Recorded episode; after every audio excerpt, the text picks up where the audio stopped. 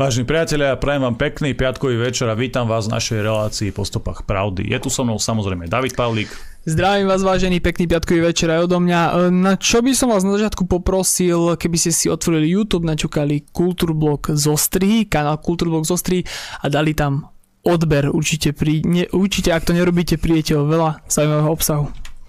Ja to musím znova potvrdiť. Viete, že my sme na všelijakých tých zoznamoch, na hľadačiku Naki a podobne, takže určite si nájdete Kultúrblok z Ostrihy, pretože nám to bude slúžiť ako taká záloha, ako taká rezerva. A takisto aj Telegram, hej, ja sa musím stále opakovať. Ja viem, že Telegram nie je najlepšia aplikácia na svete, hej, to ako nehovorím, ale zatiaľ tam fungujeme bez obmedzení a bez cenzúry. Takže ako smelo, do toho stiahnite si aplikáciu Telegram a makajte. Je tu s nami aj náš pravidelný host, doktor Ľubo Huďo. Dobrý večer. Okolo nás zúri ukrohystéria pokrytcov schovaných za ukrajinskou zástavou. No nezúfajte a sledujte našu vašu reláciu Po stopách pravdy. Dobre, tak začnem absolútne tradičnou otázkou, hoci tak trošku viem, že hlavná aj dnešná téma, ale všeobecne téma celospoločenského života je teraz ten konflikt na Ukrajine. Tá vojna tam bohužiaľ stále trvá. Ja som tak trochu dúfal, že keď sa stretli tí ministri ruský a ukrajinský v Turecku, že aspoň nejaké výsledky to prinesie, pretože je to fakt obrovská tragédia, je to obrovská katastrofa, že sa niečo také deje. My si musíme uvedomiť, že Ukrajina je náš východný sused, teda priamo s nami súvisí, priamo s nami hraničí a je to slovanský štát, takže keď sa slovanské národy proti sebe vraždia, nie je to síce prekvapujúce, lebo bohužiaľ, tak ako sme sa aj rozprávali s Ľubom pred reláciou, tie slovanské národy majú v obľúbe sa medzi sebou vraždiť, ale predsa len je to smutné, lebo je to naozaj tak možno nadnesene povedané ako brat proti bratovi. Tie slovanské národy sú si blízke kultúrne, mentálne, jazykov a tak ďalej. A mrzí nás to proste, je to strašné, je to smutné hlavne, trpia obyčajní ľudia, nejakí ukrajinskí, ruskí oligarchovia, oni sú skrytí v bunkroch, im sa nič nestane, hej, to treba uvedomiť. Vždy na to doplatia tí obyčajní ľudia, ktorí za nič nemôžu. A zvlášť, keď sa teraz do toho primontujú aj ten rôzny bordel z celého sveta, ktorý tam Putin vozí, nejakí Čečenci, teraz sú správie z Kremla, že aj Arabi, ale to uvidíme teda, ako to dopadne, lebo keď tam dojdú aj títo páni už skúsení, tak to môže byť naozaj veľký bordel. Dobre, začnem znova, hej, čo máte nové, čo ste zažili, čo ste videli? Pri mne išli tieto informácie teraz posledné dni úplne išli mimo mňa, pretože som bol v zahraničí v Liverpoole, bol som si pozrieť futbal, Ligu majstrov a trošku si oddychnúť od tohto všetkého, takže som bol ďaleko od vojny, ďaleko od covidu, veľmi ďaleko od covidu a od týchto vecí, takže som sa mal veľmi dobre. Dobre teda, ale výsledok bol neslávny, nie? 0-1. 0-1 pre hostí. Nevadí, stalo sa, nejaké tritičky tam padli domáci, ale nedali gól, čo už, ale tak, máme takú zaujímavú príhodu, lebo v anglické týmy všetky klačia pred zápasom, čo som vedel, čo ma trošku trápilo aj z toho hľadiska, že som to chcel podporiť, ale veľmi ma prekvapilo tá reakcia tých fanúšikov, pretože oni proste fandili, kričali, skandovali a v tú jednu alebo 3-4 sekundy proste sa ten fanúšikovský hluk a tá nespokojnosť, úplne ten dal sa premenil na proste zlostnú masu, ktorá kričala fuj a to ma celkom potešilo. Počas toho momentu, áno, musím povedať, že 90% fanúšikov úplne sa pretransformovalo v nespokojných fanúšikov. Dobre, ja viem, že vlastne tí futbaloví fanúšikovia nereprezentujú ako celú Veľkú Britániu, hej, to mi je jasné, ale predsa len to tak trochu potešilo, lebo tam sú najmä tí bežní ľudia, hej, predpokladám. Áno. Jednoznačne. Všetko v pohľadu, niečo tu ako... Hej, lebo Dani nám tu píše na Skype, tak robí problém. Tak si vypni zvuk.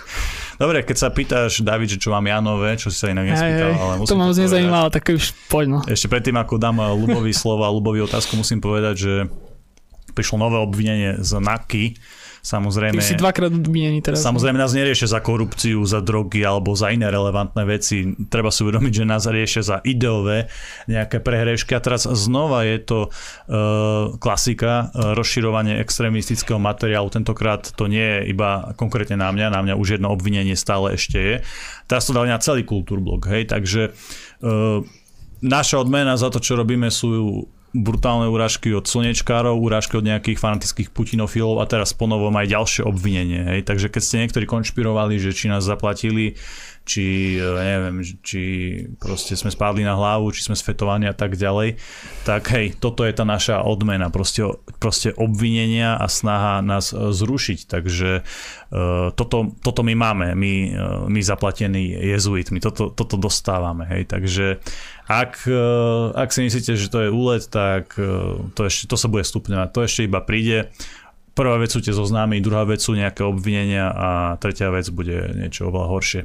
Ale zatiaľ teda ostaňme stále pozitívni, ostaňme stále ešte dobre naladení, lebo ja verím teda, že tá partia, čo tu sme, tá komunita, ktorá sa tvorí okolo Kultúrblogu, že to spolu proste nejak zvládneme. To je celé. Dobre, Ľubo, čo máš ty nové, čo ťa zaujalo? No Janko, keďže my sme tu ľudia, ktorí sa neobmedzujú v slobode prejavu, ani nemajú na to záujem, tak musím ja zase vyvážiť, čo si hovoril na začiatku, a to sa týka zapojenia do bojov.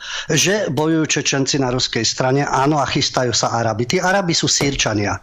Vyšla taká informácia 16 000 Sýrčanov, že sa chystá bojovať na strane Ruska proti teda Ukrajine. Na druhej strane na strane Ukrajiny zvoláva Zelenský, ktorý má u nás dostať odmenu, kohokoľvek zo sveta, aby prišiel, zobral si zbraň a zabíjal. Akýchkoľvek hrdlorezov, dobrodruhov, prilezu zo Škótska, z Británie, minule prišiel z Británie syn senátorky, prvé černovskej senátorky v Británii, ktorý má skúsenosti z Iraku a prišiel si bojovať za slobodu Ukrajiny, zapoľovať si na územie Ukrajiny. Tragédia je, že ukrajinský národ a Ukrajina trpia za to, do čoho vtiahli Rusov šialení generáli z NATO a usilovali sa o to 30 rokov. Tu nejde o to, či ste prorusky, proamerický, povedzme si fakty. Takže na jednej strane Čečenci, tiež veľmi zaujímavé. Keď bola vojna v Čečensku, tak z Čečenska takisto zabijáci dostávali azyl v Británii a boli oslavovaní ako hrdinovia. Prečo? Lebo sa zabíjali s Rusmi. Dnes už nie sú hrdinovia. Že tam vládne Kadyrov, aké sú pomery, ale nie je tam vojna. A je tam pokoj v tom Čečensku. Jasné, tých, ktorí tomu najviac rozumejú, trápi postavenie LGBTI v Čečensku. A je to moslim, áno, sú tam moslimovia, ale v Čečensku sa nebojuje a nezabíja. A vrahovia, ktorí boli v Británii hrdinmi. Dnes už nie sú. Aha, lebo keď sa zabíjajú Rusi, to je v poriadku. Keď zabíja niekto iný, to nie je. Takže Čečenci, áno. Sýrčania, čo sa čudujeme? Prečo asi Sýrčania? Veľmi dobre si pamätajú, minulé Mesík, Sorosovská figurka tvrdil, aká je ruská armáda ubohá, zbytočná a tak ďalej, nič nedosiahne. Vie tak akurát bombardovať Alepo. No, to sme v Syrii.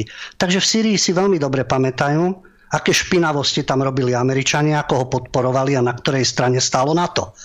Takisto Srbi podporujú Rusov. Tiež sa to niekomu nemusí páčiť. Takisto si pamätajú, ja to pomenujem rovno, svinstva NATO. Aj Sýrčania, aj Srbi. Takže to, že dostaneme sa k tomu, že si Nicholson a Jourova nepamätajú, nechcú pamätať a robia zo seba blbky a nevedia, čo páchalo NATO a kde vraždilo. Zomierali aj sírske deti, ale eurosúdružky to nevedia. Zomierali aj srbské deti.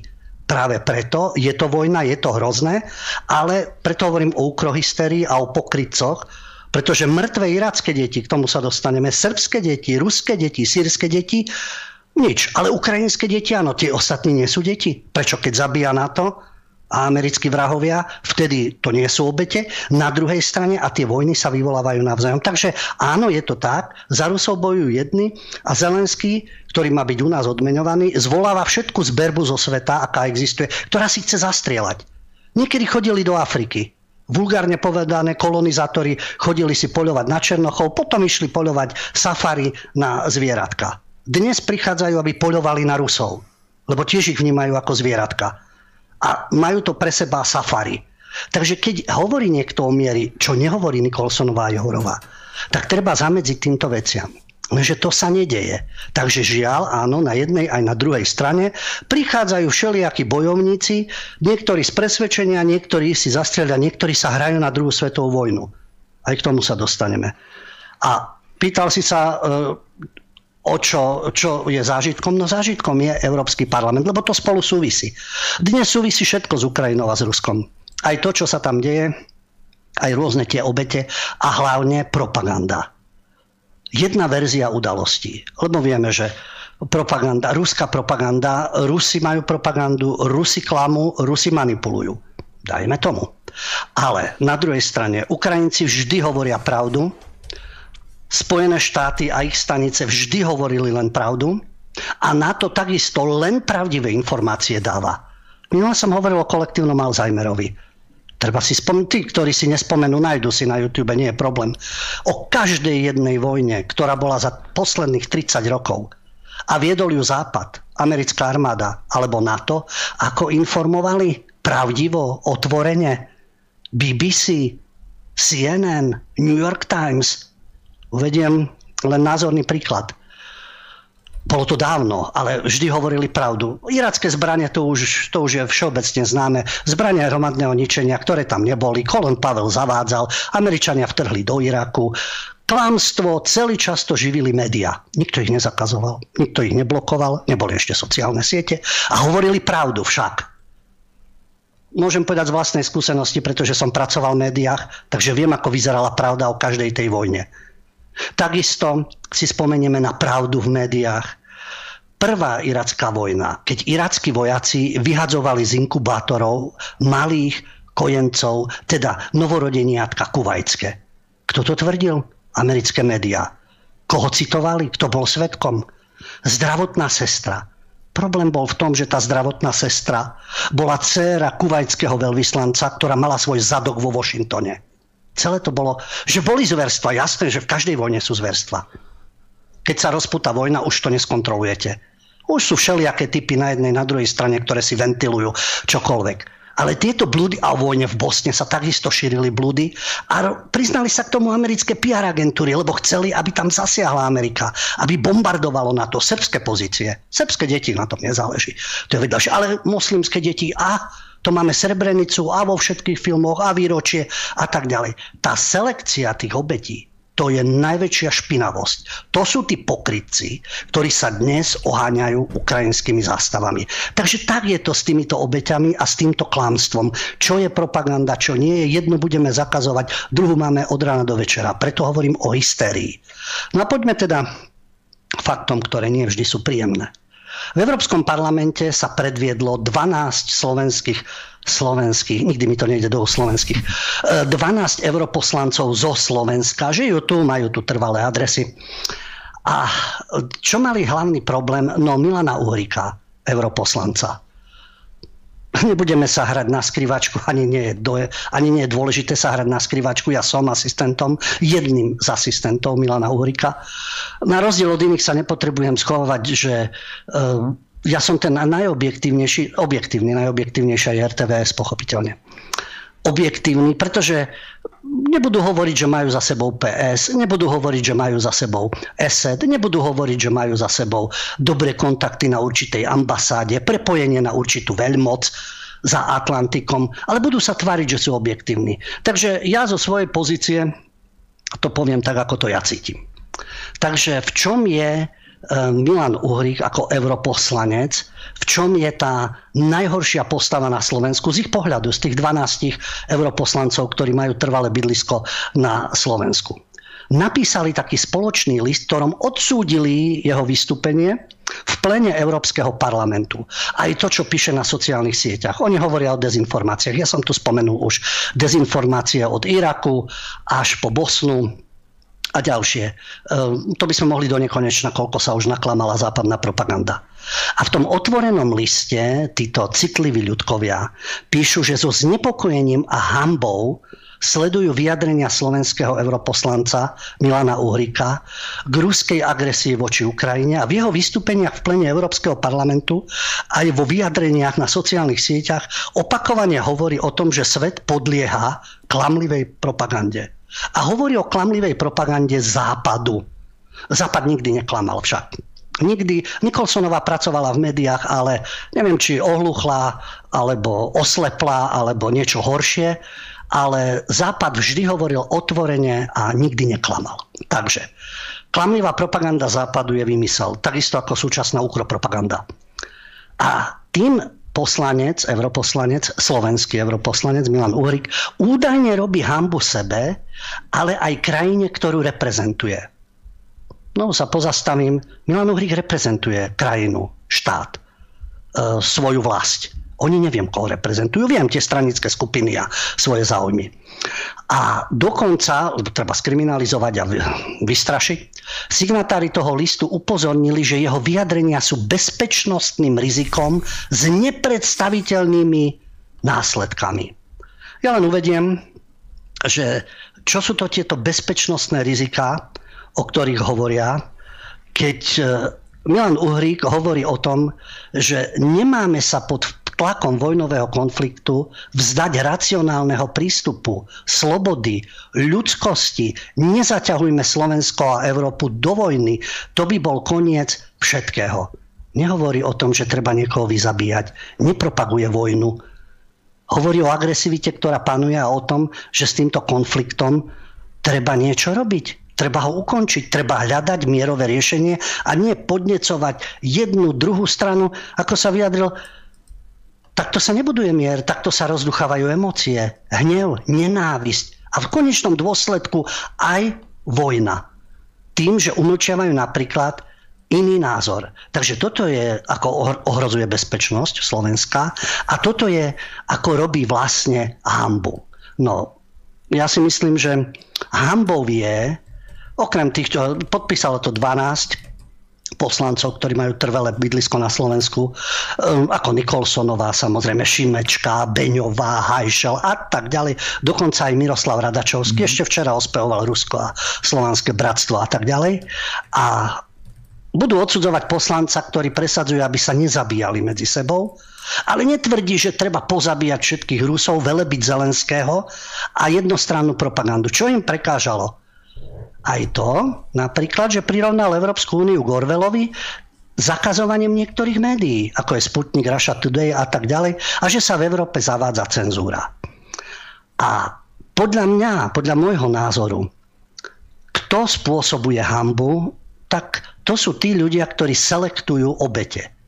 A teraz sa k tomuto dostávame, pretože všetky médiá hlavného prúdu sa kochali v tom, ako to ten poslanec Milan Uhrík schytal, lebo si vyslúžil ráznu reakciu eurokomisárky pre hodnoty a transparentnosť Viery Jourovej. A citujem eurosudružku Vieru Jourovu, ktorá tiež stratila pamäť a možno aj cit. Čo vyčítala? Pán Uhrík, naozaj veríte tomu, že včera zabitý 18-mesačný chlapec v Mariupole v dobe, kedy malo byť zastavené ostreľovanie a jeho zúfali rodičia sú najatí herci? Mali by sme si všetci uvedomiť, o akej miery neúcty voči ľudskému životu hovoríme. To povedala eurokomisárka Jourova na adresu slovenského europoslanca, ktorý tam má jeden z mála chrbtovú kosť. Takže neúcta k ľudskému životu a 18-mesačný chlapec. Ja by som len chcel pripomenúť týmto Jourovej a Nicholsonovej, keď vyčítajú niečo také, že sú ignoranti, ktorí hovoria o utrpení Ukrajincov, o pomoci, o zbraniach na podporu režimu Zelenského, ale nehovoria o mieri, o mierových rokovaniach. A naozaj majú kolektívneho Alzheimera, alebo robia zo seba hlupákov, alebo z nás. Takže ja by som sa, ja viem, že to nepočúva, ale eurosudružky Jourovej a eurosudružky Nicholsonovej opýtal, či niekedy počuli tieto mená, alebo či vôbec zaregistrovali tieto mená. Saša Sorokin, 5 rokov. Marina Ledneva, 6 rokov. Dáša Knišová, 2 roky. Jermilov Váňa, 5 rokov. Kiličko Váňa, 1 rok. Orechov Ženia, 7 rokov. A takto by som mohol pokračovať. To bolo zo pár mien od 1 roka maximálne po 7 rokov. to je zopár mien, zopár detí z 200, ktoré boli pozabíjane ukrofanatikmi. Deti. Nie v Mariupole jedno dieťa, a je to tragédia, že zomierajú deti vo vojne, ale v 2016, kde tieto eurosúdružky boli a kde tieto eurosúdružky vnímali zabíjanie detí. A znovu sa k tomu dostávame. Ruské deti nie sú deti. Ruské deti nie sú asi ani živé bytosti. Tieto už nie. Ani Saša Sorokin, ani Orochov žena, ani Sidoriuk Kiril, 5, 7, 12 a tak ďalej, ročné dieťa. Pretože médiá tomu nevenovali pozornosť. Aha, ruská propaganda. Takže všetky tie deti žijú. Však určite v Moskve žijú. A tie pamätné dosky a hroby, to je vymysel. To si vymysleli ruská propaganda. Či tie deti žijú a neboli zabité. Tak ale potom je to aj naopak. Ani ukrajinské deti neboli zabité. A je to propaganda. Takže kto tu štve do vojny a kto tu selektuje obete? To bol december 2016. Ešte, keď nebol tento cenzorský teror, že bude niekto vypínaný, zablokovaný, odstranený, a ešte dokonca aj Česká tlačová kancelária, ČTK, a preberali to aj Slovenské noviny. Ešte v tom 2015, v 2018 písali aj iné veci. Napríklad, najväčšou obeťou vojny sú deti. Tie z Donecka trávia čas pod zemou. Keď školské zvonenie nahradili explózie bomb, trávia deti väčšinu času pod zemou, kde sa snažia zabúdať na strach. To ešte v 2015 sa písalo. Podľa odhadu Detského fondu OSN UNICEF 3000 detí hľadá pravidelne útočisko v krytoch. 10 mesiacov. Čo trvajú boje medzi ukrajinskými jednotkami a proruskými povstalcami, rozhoduje o živote detí bombardovanie. Obyvatelia Donecka trávia viac času v podzemných krytoch ako vo svojich domovoch. To neboli deti, kto ich ostreľoval? Ukrajinskí hrdinovia? Ukrajinskí vojaci? Ostreľovali školy, aby deti boli v krytoch? V hrubých stenách mohutné kovové dvere. 6-ročné dvojčatá Sofia a Rada, vymyslené, neexistujú, lebo to sú Rusi, samozrejme.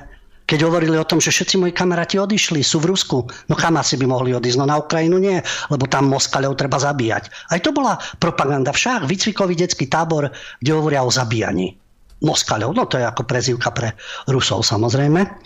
A deti, ktoré sa vyjadrujú, a ešte sa o tom písalo, 11-ročné dieťa, 10-ročný chlapec, že keď bude najhoršie, odídu do Ruska, ale rád by jeden z nich videl Londýn, kde sa môžu ľudia voľne prechádzať. Áno, však samozrejme, že v takýchto katastrofálnych podmienkach. Takže 200 000 dievčat a chlapcov z Donbasu na východe Ukrajiny chodí do škôl v tieni bojov medzi ukrajinskou armádou a ruskými povstalcami. Jedna, druhá strana a tie deti trpeli. Takže keď na to upozorňoval aj Detský fond, že bolo poškodených alebo zničených 45 škôl, a to bolo v určitom období za 16 mesiacov a celkovo za 4 roky bojov, lebo to bol rok 2018, 700 škôl. Poďme vyratávať, koľko tých škôl poškodili proruskí povstalci a koľko ukrajinskí. Aby boli fakty. Len proruskí alebo len ukrajinskí. Takže jedna aj druhá strana používala techniku vojenskú, ostreľovala a deti sa učili v školách, v pivniciach, kde boli krytí, na školských dvoroch, črepiny a podobne. 4 roky takto napríklad pod paľbou, čo uvádzalo UNICEF. Takže hrdinská ukrajinská armáda, čo ostreľovala, aby deti boli v krytoch, takto likvidovali ako odpor na Ukrajine. No, nehovoriac o tom, že aj UNICEF potvrdil, že vojenské zariadenia boli vo vzdialenosti menšie ako 500 metrov od škôl či škôlok. V niektorých prípadoch dokonca len pár metrov. Hovoríme o ruských deťoch, ale poďme ďalej, keď eurosúdružky Jourová a Nikolsonová, keď im nestačí zabíjanie ruských detí, lebo plačú teraz, mali plakať aj vtedy a robiť všetko preto, aby k tomu nedošlo. Lebo tragédia je na jednej aj na druhej strane. Oni sa hanbia za niečo, áno, majú sa hanbiť za seba. Že boli hyeny predtým nevedomé, asi neviem, kde žili, za polárnym kruhom, a zrazu si tragédiu uvedomujú. Ale určite si obidve uvedomujú, pretože nič, veď sú to dámy, tak dajme tomu, že sú nejaké dámy, ale určite počuli o Albrightovej a v 96. nemali 12 rokov ani 13, takže asi vedeli, čo sa deje a možno sa zaujímali aj o medzinárodné dianie. Lebo v tom čase Clintonová administratíva, keď ministerka zahraničných vecí česká chazárka Madeleine Albrightová, citlivá to žena, poskytla v roku 1996 interviu s Leslie Stellovou, novinárkou. Táto osoba, mesiarka z Balkánu, Madeleine Albrightová, bola vyznamenaná najvyšším vyznamenaním, ktoré Amerika udeľuje civilistom. Prezidentskou medailou slobody, ktorú jej dal nositeľ Nobelovej ceny mieru Barack Obama, o ktorého si nikdy neobtreli svoje kultivované ústočka ani Nicholsonová, ani Jourová. Takže táto Albrightová, ktorá dostala najvyššie vyznamenanie, ktoré sa udeľuje civilistom, v relácii 60 minút 12. mája 1996 na otázku: je pre vás priateľných 500 tisíc, opakujem, mŕtvych detí, okupácia a sankcie Iraku? Myslím si, že je to viac mŕtvych než v Hirošime, hovorí redaktorka. Odpoveď Madeleine Albrightovej: 500 000 mŕtvych irackých detí, stálo za to. No tak, ako hovorím, iracké deti nie sú, ruské nie sú, srbské nie sú. A keď už sme pri tom pri tom konflikte, lebo tieto dve grácie a Beňová a ďalší, všetci tí, ktorí sa hanbia a teraz ako pokrytci sa oháňajú nejakým svojim cítením, ktorým predtým absentovalo. Ono je to vždy veľmi čudné, absentovalo prečo? To už by si mali zodpovedať oni. Ale keď dnes hovoríme o tej vojne, ktorá je na Ukrajine, Hitler je Putler, Putin je vlastne Putler, je Hitler a tak ďalej, Tretia ríša a vyťahuje sa to tak. Len si tak pripomeňme, že áno, v čase Tretej ríše existovalo a bolo na každom kroku heslo: jeden národ, jedna ríša, jeden vodca. Ein Volk, ein Reich, ein Führer. A čo dnes Nicholsonová, Jourová, Beňová? Keď si to aplikujete na súčasnosť, jeden názor. Máte iný názor? Hanbíme sa, ste bezpečnostná hrozba, všetci ohrozujete Slovensko, robíte hanbu Slovensku, lebo má iný názor a hovorí o miery. Takže jeden názor musí mať. Všetci musíme mať jeden názor. NATO názor, Ukro názor a podobne. Iný nie. Jedna euromasa. Je zaujímavé, že v tomto boji, v tejto vojne, Ukrajinci majú právo na vlastenectvo. Nie Rusi na Donbase. Nie Slováci, to sú hnusní nacionalisti, extrémisti. Nie Srbi, pochopiteľne, ale ani Američania, alebo Trump. Americkí patrioti sú tiež extrémisti a nemajú právo a tak ďalej. Takže jeden názor, jedna euromasa, národné štáty, veď vieme, Šimečkov prístup a týchto eurolokajov, aký je. A jedna ríša, ale ríša NATO. Nie Tretia ríša, ríša NATO. Jeden názor budete mať, jedna euromasa budeme, okrem teda tých, ktorých potrebujeme do vojny, tí majú právo na nacionalizmus, a jedna ríša. Takže tieto citlivé dámy v podstate vymenili, keď už Putler, tak v tomto prípade aj tieto tri grácie a ďalšie k ním, ktoré patria, nielen oni, aj tí poslanci, ktorí sú ďalší, majú zase takéto krásne heslo. A už keď už lebo niektorí majú dojem, ako keď boli v 1942. Tí bojovníci, žoldnieri, ktorí zo zahraničia prichádzajú bojovať za slobodu Ukrajiny, si dávajú rôzne symboly Waffen SS, čiže divízii zbrane SS. A hrajú sa na 1942. A vtedy tí príslušníci SS dnes v roboch sa asi obracajú, čo za idioti ich napodobňujú. Ale mali svoje heslo: moja česť je vernosť. A áno, to bolo v tej dobe, takéto heslo mali. Ale tieto Jourové, Nicholsonové a Beňové, hoci nemajú česť, ale sú verné na to. Aj cez mŕtvoly irackých detí, aj cez mŕtvoly srbských detí, aj cez mŕtvoly ruských detí. A to ešte hovoríme o tzv. Ženskom rozmere v politike. Čo by bolo pekné, že ženy zjemňujú. Vidíme, ako Vok Barbie a Šavivov produkt v našom prezidentskom paláci zjemňuje politiku. Ale sú to ignorantky v štýle spomínaná balkánska mesiarka Madlenka alebo Clintonová, nie zbytočne ako Hillary prezývaná aj Killery alebo Hitlery. A tieto štváčky vojnové. Nikdy eurolokaji v Európskom parlamente neskritizovali. Preto hovorím o pokrytectve. Hnusnom pokrytectve. Lebo tri veci, lebo čas nám vlastne už veľmi rýchlo uteká a vieš, že dnes máme ten program trošku špeciálny, takže sa musíme nejak narvať. Tri veci. Je veľmi nespravodlivé, lebo keď si, ja viem, že si hovoril o Europarlamente, ale pán Osusky by tu mal zaznieť. Preberali sme ho minule, ale ja mu nechcem kriviť a podľa mňa on to zabil najviac. On to dal na úplne iný level, lebo kým sa Nicholsonová a ostatné tvária, že o ničom nevedia, alebo že zabudli a tak ďalej, o tom si hovoril, tak Osusky sa na to nehrá, on si to reálne uvedomuje, on si uvedomuje, že tam boli stovky mŕtvych civilistov, ktoré NATO zbombardovalo úplne zbytočne, proste tiež obrovská tragédia, nepričetné niečo. Osusky si to uvedomuje, ale on to ospravedlňuje, on to doslova ospravedlňuje a hovorí, že si to zaslúžili. Aj. Takže toto je podľa mňa ešte o jeden... Áno, to je na zázname, to povedal v parlamente, že oni si to zaslúžili. Vyššie. To je o úroveň vyššie, ako je Nicholsonová, o ten level hore. To je ešte väčšie monštrum. To sú vojnoví štváči. Máme tu paragraf o vojnovom štvaní, ktorý hrozí doživotím, kto bude schvaľovať okupáciu a vojnu, ktorá je na Ukrajine. Vojnu ako takú však. A zverstva. Takže keď niekto... Škoda, že ten zákon nie je retroaktívny, lebo Osusky by už musel sedieť. Lebo to je propagácia vojny. Ako to, že armády bojujú medzi sebou a ospravedlňovať v tom prípade teroristov z UČK, ktorí boli ešte na zozname teroristických organizácií. Ale keďže Serbii, ruská sféra vplyvu a tak ďalej, naši teroristi sú hrdinovia, predtým boli naši čečenskí, už nie sú. Boli naši, albánsky. A vtedy to bolo v poriadku, že sa zabíja. Takže ešte zbombardujeme Srbom televíziu. Dnes, keď hovoria, pozrite televíznu väžu na Ukrajine, zasiahli televíziu, mosty, školy, ulice a tak ďalej. Na to sa zabudlo? Na NATO sa zabudlo? Áno, tam je predpísaný Alzheimer. Na NATO sa zabudlo. Vojna je hrozná pre každého. Ale najväčšia špinavosť je, kto rozohráva tie vojny, je v pozadí a už minule sme to hovorili. Nešťastná Ukrajina a teda ukrajinský národ.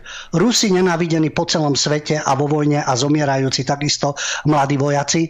A niekto tretí sa smeje, teší, lebo si to zaslúžia. A rozohráva svoje špinavé hry, provokuje. No ale k tomu sa dostaneme v našej téme.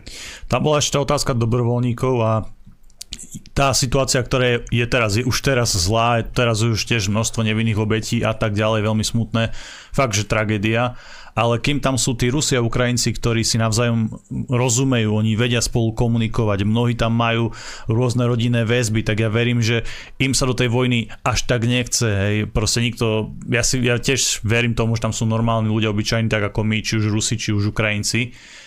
Ale keď tam príde ten niekto tretí, niekde fakt, že z prdele, niekde zo Sýrie alebo z Kamerunu či skade, tak to sú ľudia, ktorí proste vidia tie zločiny, oni žijú tými zločinmi každý deň v tom treťom svete a je obrovská tragédia, keď sa toto dostane aj na tú Ukrajinu. Tam sa potom to napätie, ten konflikt posunie na úplne oveľa horšiu a na oveľa strašnejšiu úroveň, takže to je fakt, že úplne najhorší scenár, ktorý sa deje. No ale hovoríme o vojnových štváčoch. Keď Zelenský pozýva z celého sveta ľudí, nech prídu bojovať a bude im rozdávať zbrane, tak čo myslíš, že kto prichádza?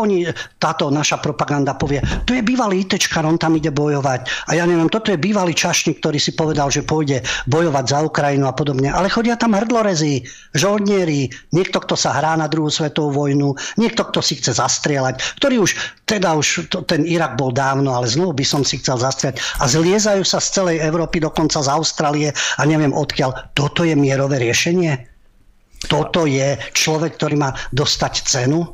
Ten človek by mal hľadať cestu, ako ukončiť utrpenie svojho. V ruskej časti žil. Dobre, ale asi niekoho iného vníma ako svoj národ. Nehnuteľnosti si kupuje v zahraničí a podobne. Pred ním bol ďalší takýto. Takže urobiť niečo ako štátnik, tak dosiahnuť to, aby sa prestalo zabíjať. A ako to riešiť? Riešiť to tak, že budem povolávať ďalších a dávať im zbrania a žiadať bezletovú zónu a srdcervúco vystupovať a podnecovať ďalej a ďalej ten konflikt, lebo tá druhá strana takisto bude na to. To je ten začarovaný kruh. Bude hecovať jedna strana, druhá strana na to bude odpovedať. A tragédiu majú na svedomí všetci. Lenže u nás je jednostranná propaganda, kde niečo sa nehovorí, niečo sa zatajuje, no ale to si už povieme v téme. Ale ešte musím ostať pri tých dobrovoľníkov, lebo však to s tým súvisí. Ak si pamätáš, tak aj počas tých nešťastných vojen v Juhoslávii tam tiež sa objavili rôzni dobrovoľníci asi na každej strane. A na strane tých Bosniákov, na strane moslimov tam tak solidárne prišli tí rôzni džihadisti. Celý arabský svet tam bol. Teda všetci tí moslimskí fanatici tam chodili. No, a to je základ islamského štátu a Al-Kaidy. A kto to podporoval v Bosne? No NATO. Západ to podporoval. Oni im to umožnili, Saudi a tak ďalej. Ja som to hovoril už dávnejšie, už tam sa rozohrávala tá špinavá hra s islamizáciou a konfliktami v Európe. My vám to tu zavlečieme cez Bosnu, ale vo všetkých médiách bol kto vinný? No Srbi, pochopiteľne. A tam je tiež taká práve skúsenosť, že aj tí mudžahedini, tí džihadisti, oni prišli úplne z iného mentálneho sveta, hej, lebo Európa, juhovýchodná Európa, juhozápadná Európa a tak ďalej, proste Európa je niečo iné ako ten arabský svet a vieme, že aj tí džihadisti nakoniec v množstve prípadov im to bolo jedno, oni tam prišli zabíjať a im bolo jedno, že či útočia na srbské alebo na bosniacké obyvateľstvo, oni sa nakoniec dostali do konfliktu aj s tými Bosniakmi a mali tam proste tie svoje vlastné klány a vlastný biznis a tak ďalej, takže dúfajme a fakt proste musíme sa modliť za to, aby na takúto úroveň, už teraz, ja viem, že teraz to je zlé a že nechcem ani podceňovať tie obete, ktoré už na tej Ukrajine sú. Či už medzi ukrajinskou alebo ruskou stranou, ale keď tam príde takýto odpad z celého sveta, tak to bude ešte. No bohužiaľ, práve to je tá tragédia a ten jednostranný pohľad, že na jedných sa ukazuje a druhí sú považovaní za bojovníkov za slobodu. Zrazu majú všetci ukrajinské národné cítenie, kde boli doteraz v tých všetkých vojnách, kde boli tí experti, ktorí prichádzajú z Británie, americkí experti.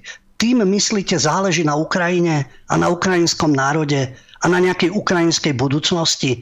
To sú rozohrávané hry. Samozrejme, no a jasné, že aj druhá strana bojuje a nasadzuje svojich ľudí a hľada svojich spojencov, lebo vo vojne je to už tak. Najhoršie je to zapáliť na začiatku. A tam sa treba pozrieť, kto to stále zapaľuje, kto to podnecuje a kto z toho ťaží. Ale opäť dostaneme sa k téme. Ja viem, Ľubo, že sa k tej téme raz dostaneme, ale ešte tu tretia vec. A ty si spomínal Europarlament. To je klasika, proste to je najvyšší soviet. Tam akože občas sa objaví niečo pozitívne, ale väčšinou sú to také správy, aspoň teda čo ja počúvam, že sa chytám za hlavu proste. Hej, a teraz, veď ty o tom vieš, môžeš o tom povedať viac, tak europoslanci, ktorí sú v tom Europarlamente, oni sa vo väčšine zhodli na tom, že tá Európska komisia musí uvaliť okamžite a prísne sankcie na Maďarsko a na Poľsko zase z nejakých progresívnych ideologických nepríčetných dôvodov. Teda máme tu nejaký vojnový stav na tej východnej hranici našej. Poľsko sa snaží pomáhať ako môže. Ja nehovorím, že tam tá vláda, že to sú akože nejakí najlepší frajeri alebo nejaká akože vláda bez chyb a tak ďalej. To akože rozhodne nie. Ale vidíme, že z tých pár schopných a rozumných hlasov v rámci Európskej únie ten hlas patrí práve Poľsku a Maďarsku a práve proti ním ide teraz Europarlament uvalovať sankcie. To je pre mňa tak nepochopiteľná vec. Naozaj, ja tomu nerozumiem, Ľubo, a skús to ešte ty nejak veľmi, veľmi stručne doplniť, vysvetliť, o čo tam ide, lebo ja nevidím tam nejaký ten rozumný dôvod, prečo ešte teraz, keď tá situácia je vážna, keď fakt proste tu vojna, fakt veľa obetí, idú títo progresívni experti túto situáciu takto ešte hrotiť. No to je pochopiteľné. Poľsko im nevyhovuje. Vláda v Poľsku im nevyhovuje. Predtým, keď nebola vojna na Ukrajine, fackovacím panákom bolo Maďarsko-Poľsko. Nie je tam liberálna vláda, nepredstavujú si európsku politiku tak, ako si ju predstavujú v Bruseli, alebo väčšina tých eurolokajov, ktorí sedia v Európskom parlamente. Takže či Poľsko, či Maďarsko, či je to otázka súdnictva, či je to otázka médií, či sú to klimatické otázky, otázka opozícia a tak ďalej, právneho štátu, neustále na nich trvá permanentný útok, lebo ich treba zlomiť a takisto vyvolávať odpor v daných krajinách, aby sa vláda zmenila a bola tam taká ako u nás. Taká poslušná, taká, jak by som to nazval, speleológovia, ale nie do jaskyne, ale inde sa strkajú. Potrebujú takýchto ľudí tam. Takže vyvíjajú ten natlak a vidíš, to je jedno, že je vojna na Ukrajine, že Poliaci sú najviac ústretoví voči Amerike, najviac ústretoví, pokiaľ ide o zásah na Ukrajine, majú problémy s utečencami, ale nie, ešte tam stále nie je tá správna vláda. Jednou ráno viac much, povaliť polskú konzervatívnu vládu aj za cenu tej situácie, ktorá je na Ukrajine. Tuto je vidieť tú principiálnosť. A títo eurolokári aj zo Slovenska to obhajujú, veď najväčšími štváčmi proti Maďarsku a Polsku je podpredseda parlamentu Šimečka. Máme byť na ňoho hrdí. Ja neviem, kto má byť na ňoho hrdý. Možno, že jeho rodina, možno, že perverzní súdruhovia PS, čo si hovoria, alebo stranické skupiny v rámci Európskeho parlamentu, alebo v Pentagóne v Bruseli, ale že Slovensko má byť na ňo hrdé. No, ja osobne si myslím, že nie. No a toto je hra samozrejme proti každému štátu, ktorý sa opováži spochybňovať centralistickú bruselskú politiku. Ja to musím, a Ľubo, ešte, aby sme to mali aj, lebo vlastne väčšina relácií je negatívna. Dáme si na miesto prestávky, ale odvážlivca. David, takže môžeš akože ísť do pohody, lebo teraz prestávka ešte nebude. A musím to fakt, Ľubo, spomenúť. Je to český hokejista, v podstate legenda, hej, Jaromír Jágr, ktorý odmietol kolektívnu vinu proti všetkým Rusom.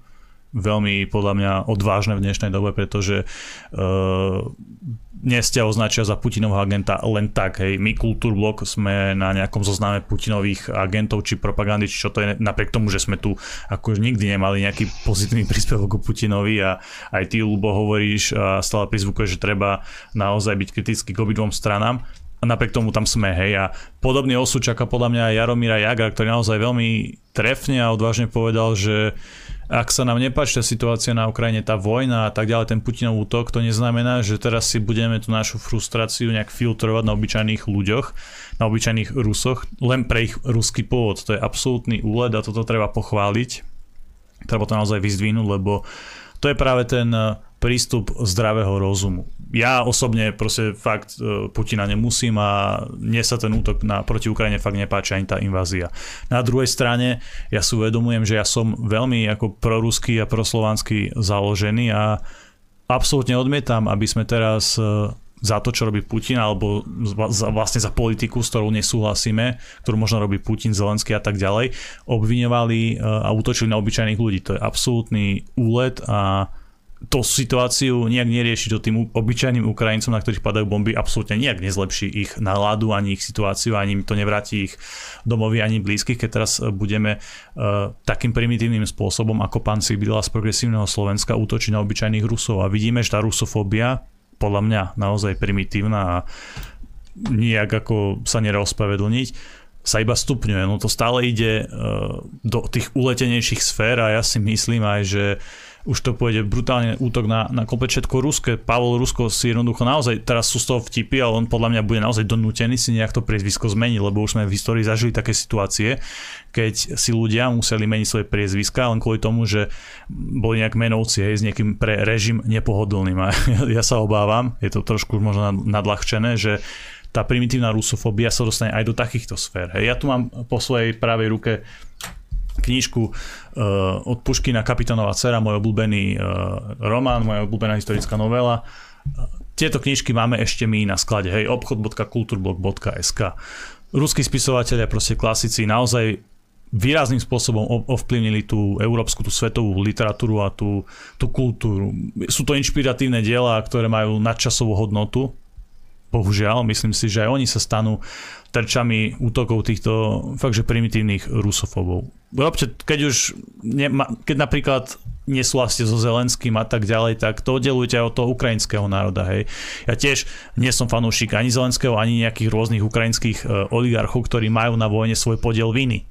A keď sa vám nepáči Putinová invázia proti Ukrajine, tak nemôžete za to hádzať všetkých Rusov do jedného vreca, lebo je to úlet a je to nepríčetné a tak sa tá situácia určite nevylepší a nezmení. Takže toľko k tomu, Ľubo.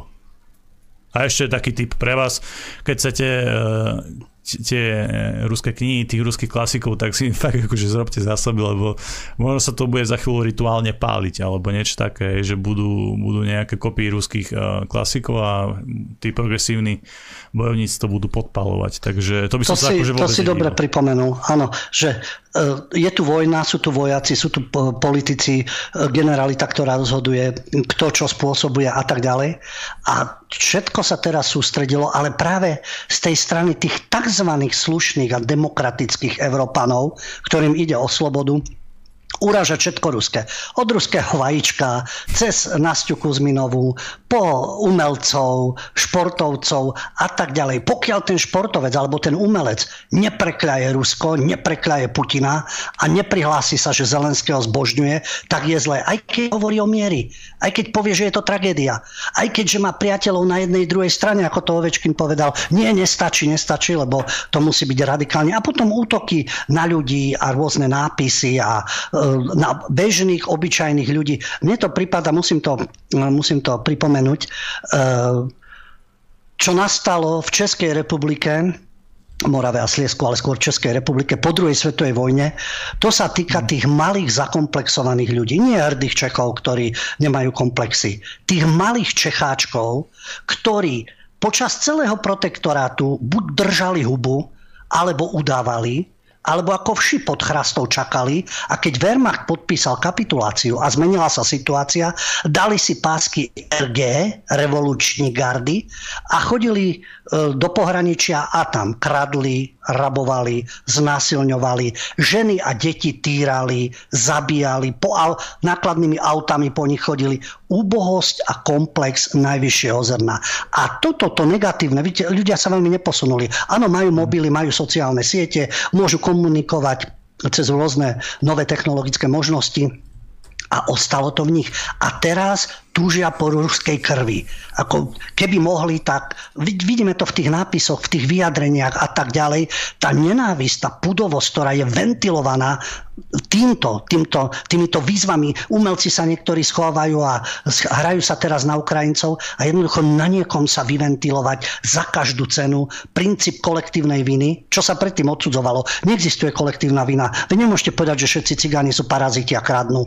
Nemôžete povedať, že Židia sú všetci špekulanti a cicajú na iných národoch. To je kolektívna vina, konkrétny príklad, keď uvediete. Nemôžete predsa všetkých odsúdiť.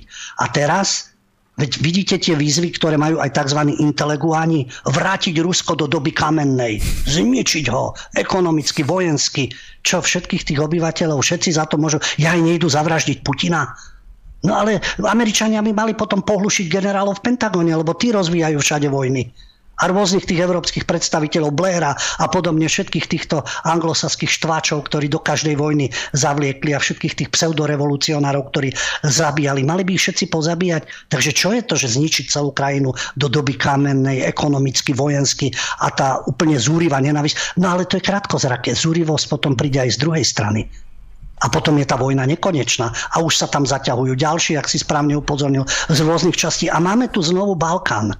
A vidieť v tom jedného vinníka a tvrdiť, že my presne vieme, že títo sú zlí a títo sú dobrí. No nie je to tak. Najhorší je ten podpalač, ktorý potom odstúpi a tí blízkosti tej vatry sa zapália, alebo zle dopadnú, alebo je im veľmi horúco, majú problémy. A ten, ktorý zapálil, pekne z diaľky pozoruje, ako sa tí ľudia tam varia. No a na toho treba ukázať, na toho podpalača. A ten je v súčasnej propagande šikovne, ani nie šikovne ukrytý. O ňom sa aj vie, ale tí lokáji povedia, stále hovoril o NATO a hovoril o Spojených štátoch. No veď je to tak. Prečo sa bojíme faktov? Aha, už máme pokročilý čas. Dostaneme sa k téme a tam si povieme určité veci. Hej, ja som chcel znova sa vyhnúť tej téme kvôli tomu, tej paralele s Jugosláviou, a to je fakt, že historická skúsenosť, ktorej by sme sa mali poučiť. Už dávno sme sa z nej mali poučiť, lebo to bolo akože brutálne barbarstvo, čo sa tam dialo. A ako si aj ty povedal proste, aj na tej Jugoslávii jasné, tie konflikty tam boli dlhodobo, nielen v tých 90. rokoch, to má naozaj veľmi smutnú a dlhú históriu, ale na druhej strane, ani tí ľudia už, keď sa dostali do toho konfliktu, do takého rozmeru, že to naozaj brali fakt, že smrteľne vážne, im to bolo jedno, že či ten konflikt začal nejaký Tudman, Izetbegovič alebo Miloševič, oni už nešli po tých politikoch, oni tam tú nenávisť proste šírili okolo seba a vraždili sa okolo seba len naozaj pre ten pôvod, hej, národný. To ešte možno na takejto úrovni to nie je na tej Ukrajine, ako to bolo na Balkáne, a dúfam, že to ani nikdy nebude. Hej. Tí ľudia si musia uvedomiť, že tí oligarchovia všetci, im to nespraví nič. Hej. ako sa nejaká spálená kniha alebo nejaký zákaz vstupu pre Rusov dotkne Putina, ktorý niekde proste vo svojom bunkri a riadi celú tú vojnu tam. Hej, nijak. On sa zase smeje a teší sa, keď vlastne vy tých Rusov takto mobilizujete a dávate dokopy proti tomu zbytku sveta, ale to robíte naozaj veľmi zle a robíte úplne ten opak, čo by ste mali robiť. Keď nesúhlasíte s Putinom, ja s ním tiež nesúhlasím, ja tiež ten útok odsudzujem a tak ďalej. Ale robím ten rozdiel medzi obyčajnými Rusmi a Putinom a tým jeho režimom. Hej, to je naozaj veľmi potrebné. Dobre, Ľubo, máš 8 minút. Keď dáš tú hlavnú tému do 8 minút, tak si fakt frajer, ale Ľubo, môžeme sa dohodnúť aj tak, dáme že... Dáme to do 8 minút, jasné, aby mohol prísť den, lebo tiež zase, to súvisí s tým. Ja nechcem, že by si zase všetko sa narval do tej všeobecnej roviny do 8 minút. Môžeme si niečo nechať aj na budúce, zase nemusíš teraz povedať všetko, lebo samozrejme. Ja sa obávam, že tá vojna bude pokračovať a že sa medzi tým skončí, bohužiaľ. No, bolo by najlepšie, keby sme mali o týždeň nejakú inú tému. Keby sme riešili zase nejakého Kočnera, Mikulca a tak ďalej, to by bolo úplne super. Ale... Bodaj by si mal pravdu, ale obávam sa, preto to teda zhustím.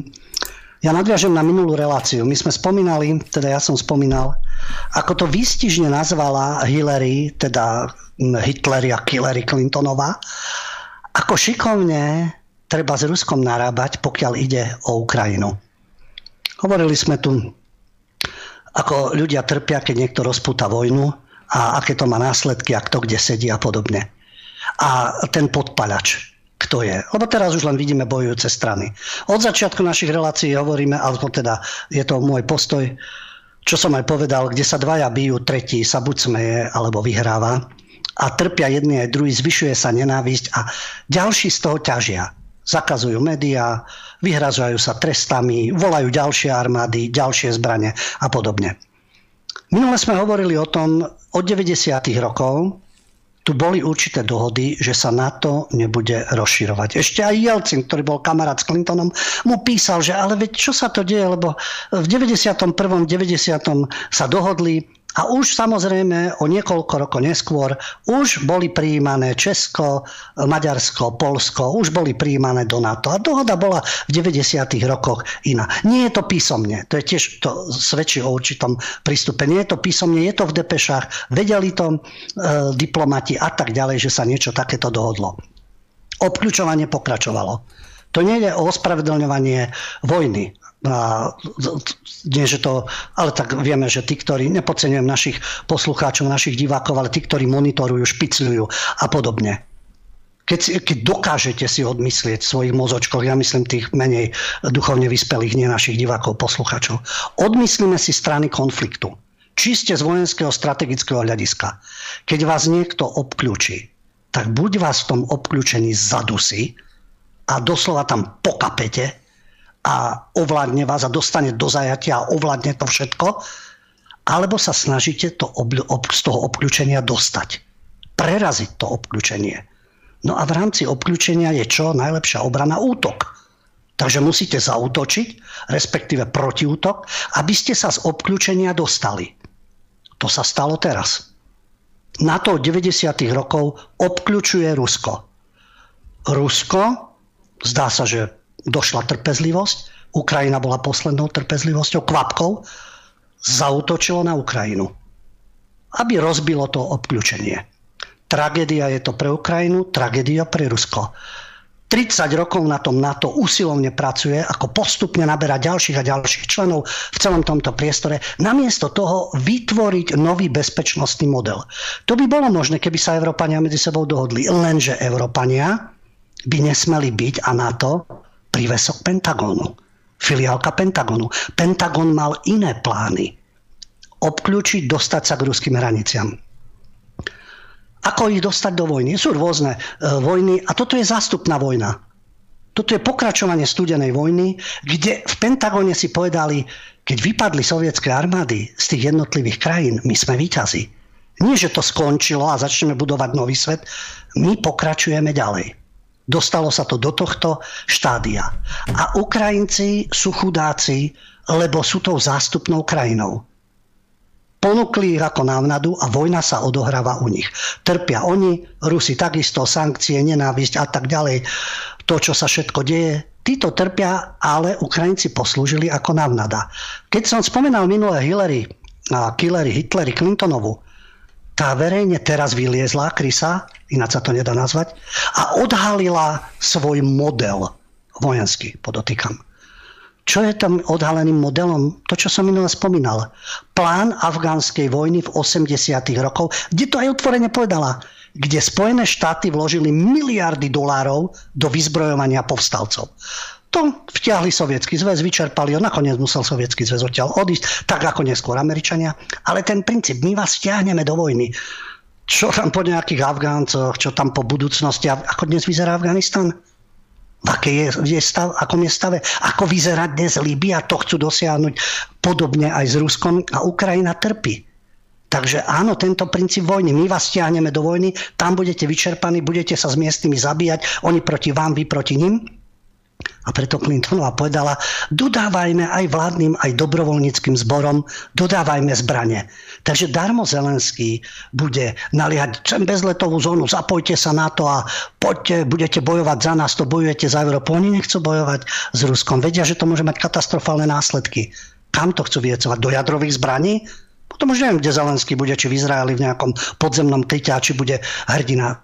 Oni si to uvedomujú, oni chcú tento konflikt vyčerpať Rusov a v podstate zničia, zrujnujú Ukrajinu, ktorá je aj tak zrujnovaná vlastnými oligarchami. A Zelenský, keď bol štátnik, hovoril som to minule, tak urobí, a vtedy by si zaslúžil nejaké vyznamenanie, urobí zásadnú vec, aby prestala Ukrajina trpieť, aby ukrajinský národ nezomieral, a aby Rusi neboli ohrozovaní. Poslať Američanov domov, nemať záujem o NATO, vyhlásiť neutralitu a dohodnúť sa s Rusmi, nech sa stiahnu na to územie Donbasu a Krymu. A veľký kompromis, ale to by pomohlo všetkým, referenda. Už bolo v Donbase jasné, miestne obyvateľstvo to nechce mať nič spoločné s Kyjevom, pokiaľ Kyjev bude presadzovať to Američanov a tieto záujmy. A na Kryme takisto bolo. Ale dobre, aby sme sa utvrdili znovu referenda aj na Kryme, aj v Donbase, nech sa ľudia vyjadria, ale medzinárodní pozorovatelia nezainteresovaní. Nikto z členských krajín NATO, lebo to sú lokaji, nikto z Ameriky, ani Rusi, lebo sú zainteresovaní, medzinárodní pozorovatelia. Napríklad Japonsko, Švajčiarsko, Island, Argentína, tí, ktorí v tom nie sú. Nech dozerajú na tie voľby, sú objektívne, nebolo porušenie nič. Ľudia sa rozhodli takto v referende. A situácia by sa dala riešiť. Ale nie je záujem riešiť. Prečo nie? A v tom zlyháva ako štátnik. Lepšie je táto vyčerpávajúca vojna, hranie sa na hrdinov a na vojnové štvanie a podobne. A ukazovať samozrejme na Putina. Tam je aj Zelenský. Tam sú aj generáli NATO. Preto nechcú bezletovú zónu. Nechcú ísť do toho konfliktu. Jasne, nad sa vytešuje, že tu prídu nemeckí, holandskí vojaci, príde tu nejaká technika, my si tu budeme strážiť tú východnú hranicu a neustále hovoria o bludnom kruhu. My potrebujeme vojakov NATO a potrebujeme tu silné zbraňové zázemia podporovať Ukrajinu, aby nás Rusi nenapadli. Ale tým, že posilňujeme východnú hranicu NATO, tým, že podnecujeme vojnu, oni podnecujú na Ukrajine, tým viac vťahujú Rusov do vojny. To je začarovaný kruh, ktorý sa už mohol dávno vyriešiť v 90. rokoch. A tam má čierneho Petra Pentagon a Západ. K tomu to vôbec nemuselo dôjsť. Je neskoro, je 9 hodín, ukončím to jednou vetou. Ešte stále je riešenie. Ale riešením nie je stupňovať napätie, dodávať zbrane, zabíjať sa a volať hrdlorezov z jednej aj z druhej strany do ďalšej a ďalšej vojny. Dobre, musíme si teraz prestávku, lebo musíme tu niečo aj nachystať, pripraviť. Dobre, David, takže ideš na to. Dobre, vážni priatelia, ja vás vítam späť po prestávke v našej relácii Po stopách pravdy, Kultúrblok. Veľmi dobre viete, že tie posledné časti sú určené vám. Dávame tu vás, našich divákov, sledovateľov, proste ľudí zvonka. Teraz je tu s nami jeden z našich veľkých fanúšikov a divákov. Je tu s nami Dani, vítam ťa, čauko. Priatelia, kamaráti, ľudankovia, ahojte, zdravím vás všetkých a zdravstvujte. Dobre, Dani, takže tá hlavná otázka vlastne, ktorá tu je a o ktorej si teraz možno povieme s tebou viac, Ide o ten zoznam, o ten magický zoznam nejakých triednych nepriateľov, alebo ako to nazvať, lebo je asi blbosť, že ide o nejaké putinofilské weby. Niektoré tam možno také sú, okej, neviem, nechcem o tom mudrovať, ale sme tam napríklad aj my, hej, čo je podľa mňa ako strašný úlet, keď sa to nazýva proputinovský web.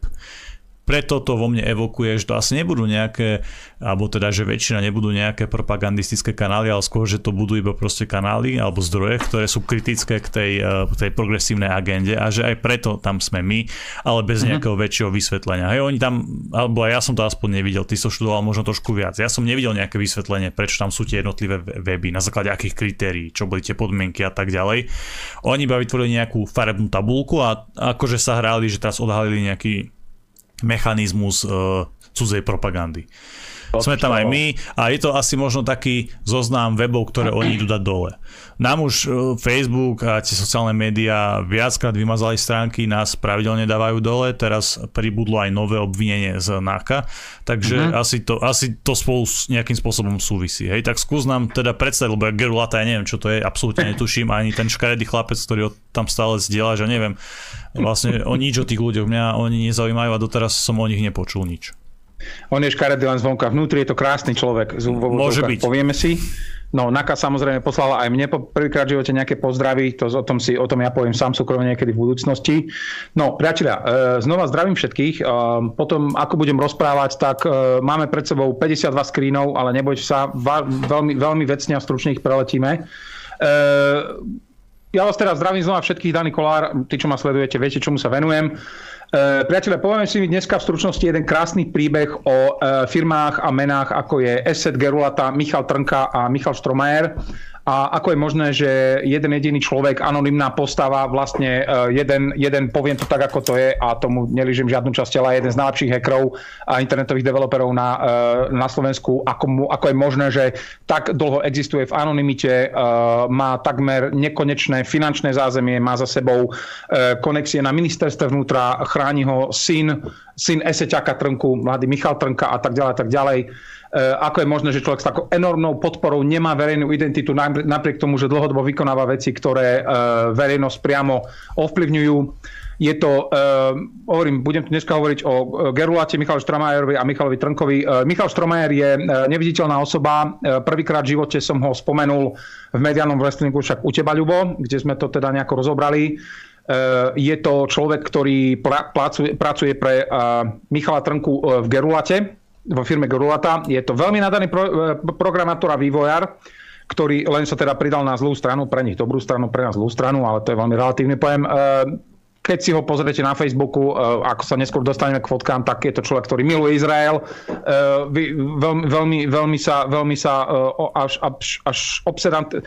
Veľmi sa vyjadruje voči, veľmi dáva najavo svoju náklonnosť k určitému etniku a to je úplne v poriadku, však každý sme nejaký.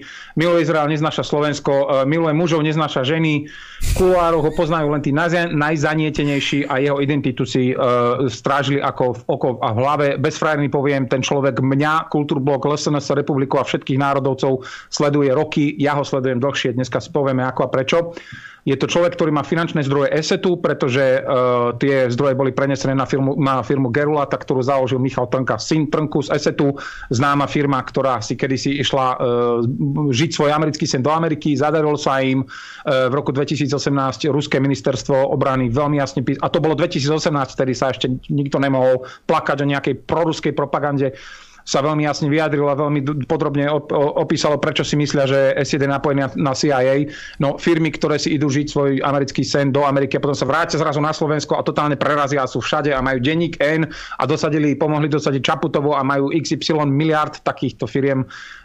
Zrátate na Slovensku možno, že na prstoch jednej ruky. Takže chlapec má finančné zdroje Assetu, má krytie osobne od Jaroslava Naďa, povieme si prečo ako, je to mozog všetkých tracingových operácií na Slovensko. Michal Štromajer má pre liberálov obrovskú hodnotu, je to zákrák, akého nájdete len ťažko. Medzi jeho blízkych kamarátov patria medzi jeho blízkych kamarátov a kolegov v Gerulate oficiálne, podľa oficiálne dostupných zdrojov, patrí Tomáš Kryšák, ktorý je bývalý projektový manažer pre nadáciu otvorenej spoločnosti, ktorá patrí Georgeovi Sorosovi, vrahovi národov, ten, čo chcel kedysi na Lidiu Pavlíkovú volať znaku za iný názor. Ďalšie napojenie sú Viktor Brajner z Infosecurity, Peter Valovič, admin Zomri. Medzi nami existuje taká virtuálna romanca medzi mnou a Štromajerom. To tu teraz nejako tieto osobné veci nejde moc rozoberať, ale Michal Štromajer sa mňa osobne počas rokov snažil zastrašovať z rôznych účtov, z rôznych miest strašne tupými a primitívnymi metodami, ktorými sám seba usvedčil, to si tiež nespovieme. Preto všetky informácie, ktoré tu dneska odprezentujem, sú moja niekoľkoročná práca, mňa a môjho tímu v pozadí. Všetky informácie sú voľne dohľadateľné, nebude žiadny problém s GDPR a uvidíme aj skríny, ktoré už na internete nenájdete, lebo ich aktéri si ich z nejakého dôvodu po Vianociach po môjom výstupe začali mazať. K ESETu len toľko, že nájdete, vygooglite si ESET a Carlton a tú krádež a tak ďalej a tak ďalej.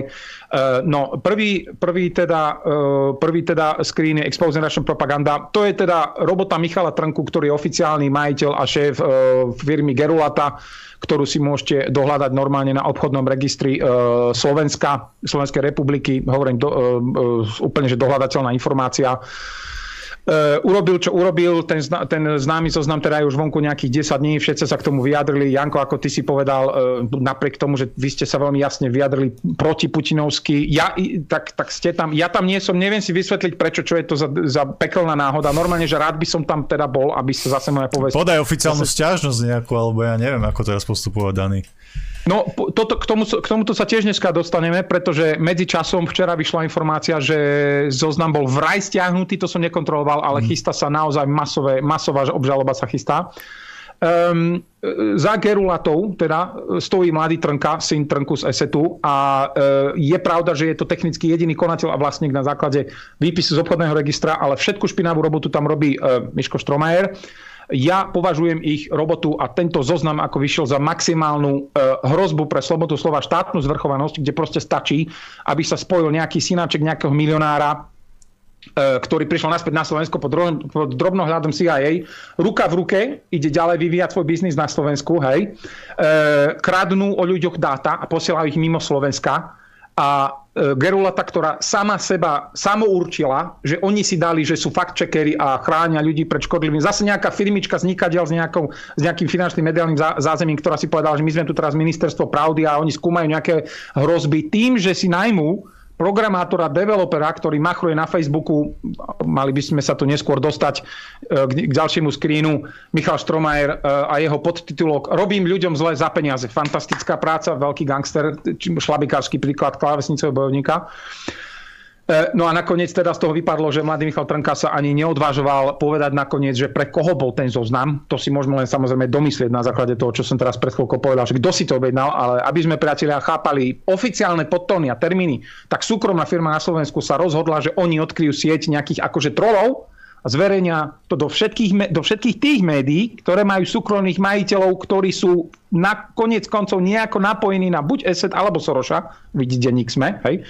A to sa čistou náhodou stalo samozrejme vtedy, keď treba zvrátiť nejaké pochybnosti o vojne na Ukrajine, ktorú samozrejme neodobrujem, od začiatku som neodobroval, ale odkedy sa tento konflikt deje, tak sme svedkom prekrúcania faktov, uvádzania skutočných hoaxov, či je to Refresher a ich počítačové simulácie, ako odprezentovali vojnu, Marek Mach, notorický kompulzívny klamár a jeho združenie Mladí proti fašizmu, alebo samotná Gerulata. Čiže vytvoril sa zoznam, lebo súkromná firma zamestnala niekoho, ako je Štromajer. A teraz čistou náhodou samozrejme sa dejú také veci, ako že bloknuté weby za iný názor a škodlivý obsah na Slovensku. Začala šialená cenzúra iného názoru na internete na Slovensku. Veronika Remišová sa ináč vyjadrila na jednej tlačovke, že vraj na jej požiadavky mimo vládky vytvorili zoznam, ale od Remišovej zase musíme brať veci s veľkou rezervou. Teraz, ako som povedal, upozornil som na toto v decembri. Gerulata, firma, ktorá teda patrí Michalovi Trnkovi, robí collecting, tzv. Collecting extrakciu dát, ktoré úplne legálne posiela tretím stranám do zahraničia. Spáruje sa, ak ste v hľadáčiku nepohodlné individuum pre ich spôsob myslenia, teda liberáli, Svet, denníku, NSEťáci, Libe, Čaputová a tak ďalej, tak Tam zasiahne pán Michal Štromajer, dá sa veľmi ľahko dneska zistiť heslo na Facebooku, mail z práce, zistí heslo, doxne vás, pošle to trebárs do CIA, pošle to, kde sa to uloží na server, na harddisk. Nie je to nikým kontrolované, deje sa to, že len tak sa to deje.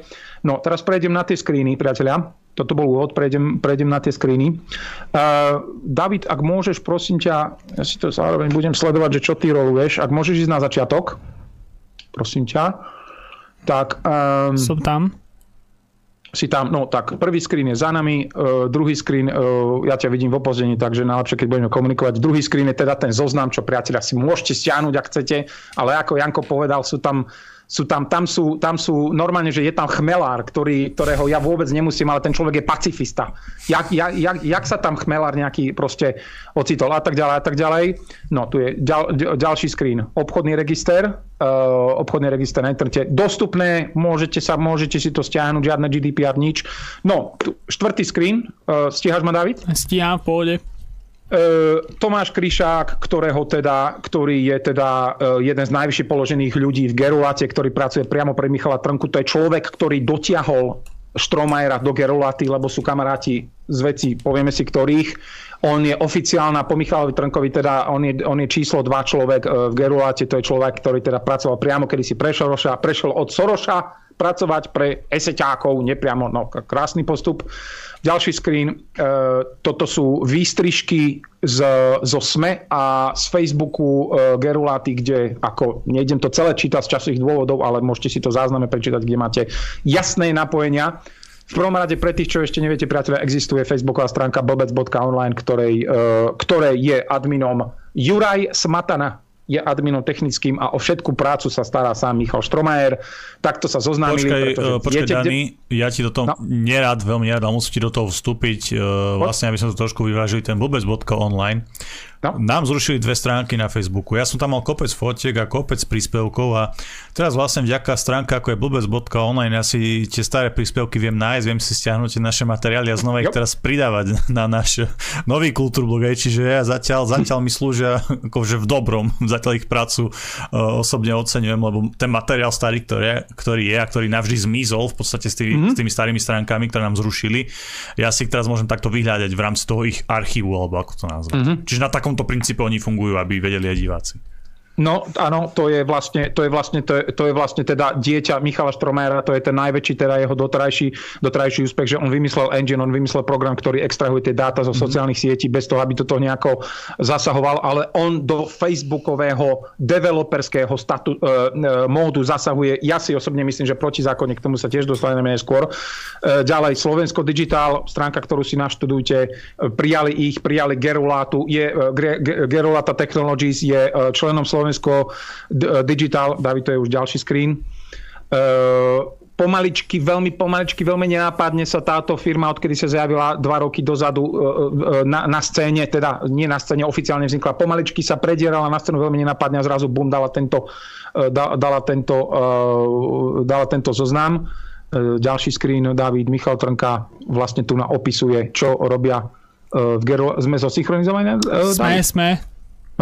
Ďalší screen, Michal Trnka v Gerulata Technologies, pracujeme, hej, tu opisuje, čo oni oficiálne robia. A pozor, priatelia, toto je naozaj pravda, ja Michalovi Trnkovi nič neupieram, naozaj toto všetko fasa super funguje, existuje, len ide o to, že ten človek proste prišiel, zobral oteckové peniaze, musíte si prečítať viac o Michalovi Trnkovi v iný čas, aby ste pochopili, čomu sa venoval v minulosti. Ďalší screen, krásne, Michal Štromajer, Dávidova hviezda, izraelská vlajka, robím ľuďom problémy za peniaze. Neposudzujem nikoho podľa zjavu, ale myslím, že tu nás sa príroda vybobla. Jeho aktuálna fotka, kde nosí rúško ako jarmulku, to je level proste primitivizmu, že zomri, hej, v pozadí ukrajinská vlajka, to dáva o sebe veľa vedieť. No, priatelia, to je Michal Štromajer, ako sám zvoláva teda jeho status do 14. maja 2021, kde on najíma ľudí, ako som povedal, on tam robí absolútne všetko. Gerulata je Michal Trnka Maj, o PR sa stará Kryšák a všetku špinu, všetcek labor, všetko organizovanie ľudí, tieto veci, programovanie, hardware, software robí Michal Štromajer, tu no to máte priamo z jeho profilu, to sú veci, ktoré ja som extrahoval roky dozadu, ja a môj tým zase. a toto máte, čo on robil, čo si môžete zapýtať a tak ďalej. No, toto sa dostávame k prvému screenu, ktoré už dneska priateľa nenájdete, pretože Michal Štromajer uzavrel svoj LinkedIn account, ale ako som povedal, aj my si ukladáme nejaké veci. Keď si toto prejdete, neskôr možno zase tam uvidíte, kde, čo, kedy robil, ako sa postupne vypracoval z minifirmičky na software developera, na senior developera, potom začal robiť pre Petit Press, všetci dobre vieme, komu patrí Petit Press a čo patrí pod Petit Press. Ďalej tu máme Ministry of Interior, to je, nech sa páči, február 2018, to je Miškov prvý kontakt, nie prvý, ale prvý oficiálny kontakt s ministerstvom vnútra. Takto ide ďalej. Ďalší screen. No, priatelia, toto je vystrihnuté zo SME a toto je rozhovor Mariana Jaslovského, ak viete, kto to je Benčíkov kamarát, ďalší fanatický úchylný liberál z Bratislavy, člen Konšpirátory SK a zamestnanec Sorošovej, alebo niekoho, myslím, že Sorošovej nadácie Post Bellum, ktorá sa venuje vracaniu sa do histórie, do tej oficiálnej zákonom povolenej histórie. Takáto cházka. Toto je úryvok z jedného rozhovoru dávnejšieho, kde Marian Jaslovský sa rozprával s adminom Blbec online, ale nepovedal jeho meno, lebo ako som povedal, Štromajer sa chcel dlho chrániť, až sa dochránil do decembra. Ak si toto prejdete s tými ďalšími, tak zistíte veľmi logicky, že ďalšiu vec, ktorú ste možno nevedeli, Ján Benčík, najväčší udavač na Slovensku, všetky zdroje, odkedy Ján Benčík prišiel na scénu, či blogom o mne, o Republike, o Kotlebovcoch, o Lívii, všetky zdroje mal práve z tohto Štromajerovho engine, pretože, hej, ako však samozrejme, že deduško nemôže byť zázračný deduško, že si on tie fotky takto poctivo vždy skladal. Práve na toto slúži Štromajer, že on je ten mozog za všetkými týmito tracingovými operáciami, ako som povedal. Tu si môžete prečítať neskôr všetky tieto tohto vyjadrenia tohoto strachopuda. Nepatrím ani medzi pacifistov, neskôr uvádza, že všetci, kto nie sú, neskôr sám on uvádza tu, že všetci, ktorí nie sú liberáli, sú pre neho terče a on sa s terčami baviť nebude, čo vás inšpirovalo bloger Jakub Goda s Filipom Struhárikom z denníka N. Poznáme tieto postavičky. Ďalší, sme na tom istom slajde, David? Aha, teraz som pri spolupráci s políciou. To je ono. No, tu na Štromajer veľmi správne hovorí, a toto je vlastne medzera, toto bola ich príležitosť. Štromajer spolupracuje s ministerstvom vnútra, nie je to však nič špeciálne a hovorí tam v ďalších vetách, že nejaké extrémne IT výkony od niekoho, kto je naozaj mozog na Slovensku za policajný plat alebo za plat na ministerstvo vnútra nečakajte. Koľko jemu platí Michal Trnka sa môžeme len domnievať, ale priemerný plat ani na Bratislavu to nebude. Čiže tu na oni zistili ten svoj gap, tú svoju medzeru a to môžete vidieť aj z toho, čo Kryšák povedal sám pre RTVS, že oni proste čakajú, oni majú hibernované profily, ktoré neskôr aktivujú, aby vyprovokovali iné hibernované profily na Facebooku, ktoré podľa ich názoru, to je ich domnienka, Gerulata nikdy nič nezistila na 100%. Ten zoznam je založený na vzduchu, na vode, na ničom. Oni predpokladajú, že sú to nejakí ruskí trolovia. Viete, môžeme predpokladať kadekto. Ďalej Blbec online, toto Marian Jaslovský predstavuje nejakého tohto človeka, nech sa páči, ako tu vidíte, Dávid, ďalší slajd, hovoríme mu Robo, dostanem sa neskôr k tomu, kto je to Robo, to je Michal Štromajer, svoju identitu starostlivo skrýva, je programátor, veľmi dobrý programátor, blablabla, vytvoril veľmi komplexný nástroj na monitoring extrémizmu. No, museli by sme si v inom kultúrblogu povedať, čo je to extrémizmus, webová adresa vôbec online a tak ďalej. Ďalší slajd, Dávid. Finančná skupina Penta predala svoj podiel v vydateľstve Petit Press, pod ktoré patrí dnes aj denník SME. Hej, vieme, tí, čo vieme, poznáme minulosť MDIF s finančnou podporou 96, s finančnou podporou miliardára Georgea Sorosa vznikol. A keď ideme na ďalší slajd, Dávid. SME prinieslo s hlavným programátorom projektu rozhovor atď. Kontaktnou osobou pre tým Blbec online je Jura Smatana. Toto máte čierne na bielom od samotného SME. Takže ak mi neveríte, tak spochybujte SME. Spolupracujem s ministerstvom vnútra. Kvóta. Nie je to však nič špeciálne. No samozrejme, Michal Štromajer. Veď každý Slovák chodiaci len tak na ulici po Slovensku spolupracuje s ministerstvom vnútra. Jasné, že to nie je špeciálne. Počkaj, musím ti toto zasedanie skočiť, lebo to ma zaujíma. Z akého roku je vlastne ten rozhovor, keď on tvrdil, že spolupracuje s ministerstvom vnútra? Tento je, no nemám tu napísané dátumy, spamätím, toto je 2019. 2019, to znamená, že tam vtedy ešte bol ten Kaliňák, alebo ako to bol, či to už on už odstúpil. To bola ešte ale vláda Roberta Fica, Pellegriniho, hej, títo chlapci. Veľmi validná otázka, chápem, na čo narážaš, tak to ti poviem. Či o tom Robert Kaliňák, Robert Fico vedeli, to ja neviem, to je vo hviezdách. Ale viem, že títo hošani boli tak krytí, že pre určité, povedzme, slnečkárske kategórie lomeno skupiny, pre záujem týchto ľudí to nešlo nejako úplne až vyššie. A už vtedy som ja, povedzme, že nejaké, nejdem hovoriť mená, ale nejakých ľudí, ktorí sa dnes stali politikmi, upozorňoval, že pácha na týchto ľudí, pôjdu verej, sú podporovaní tými a tými, neskôr s nimi môže byť nejaký problém. Teraz sa to stalo, teraz sa tu nechlastám, ale toto bol ich absolútne určená jediná možná cesta, pretože tieto, takto sa to zakladá. Je to OK, Janko? Jasné, jasné, že to Robert Fico neriadil, hej, že on rieši niečo iné, on je na inej úrovni trošku, ale iba som chcel vedieť, že za koho vlády to bola tá spolupráca. Bolo to za ich vlády, Dobre. Štromajer je činný od 2013, ale dostaneme sa ešte neskôr k veľmi zaujímavej fotke, lebo hovorím, toho chlapca mám rozpracovaného ku dnešnému dátu vlastne asi 9. rok. Ďalší slajd, prosím ťa, David sa myslím, že opakuje. A ďalší slajd môžeme ignorovať, to je ten s tým šedým zakrúžkovaním, to je nič.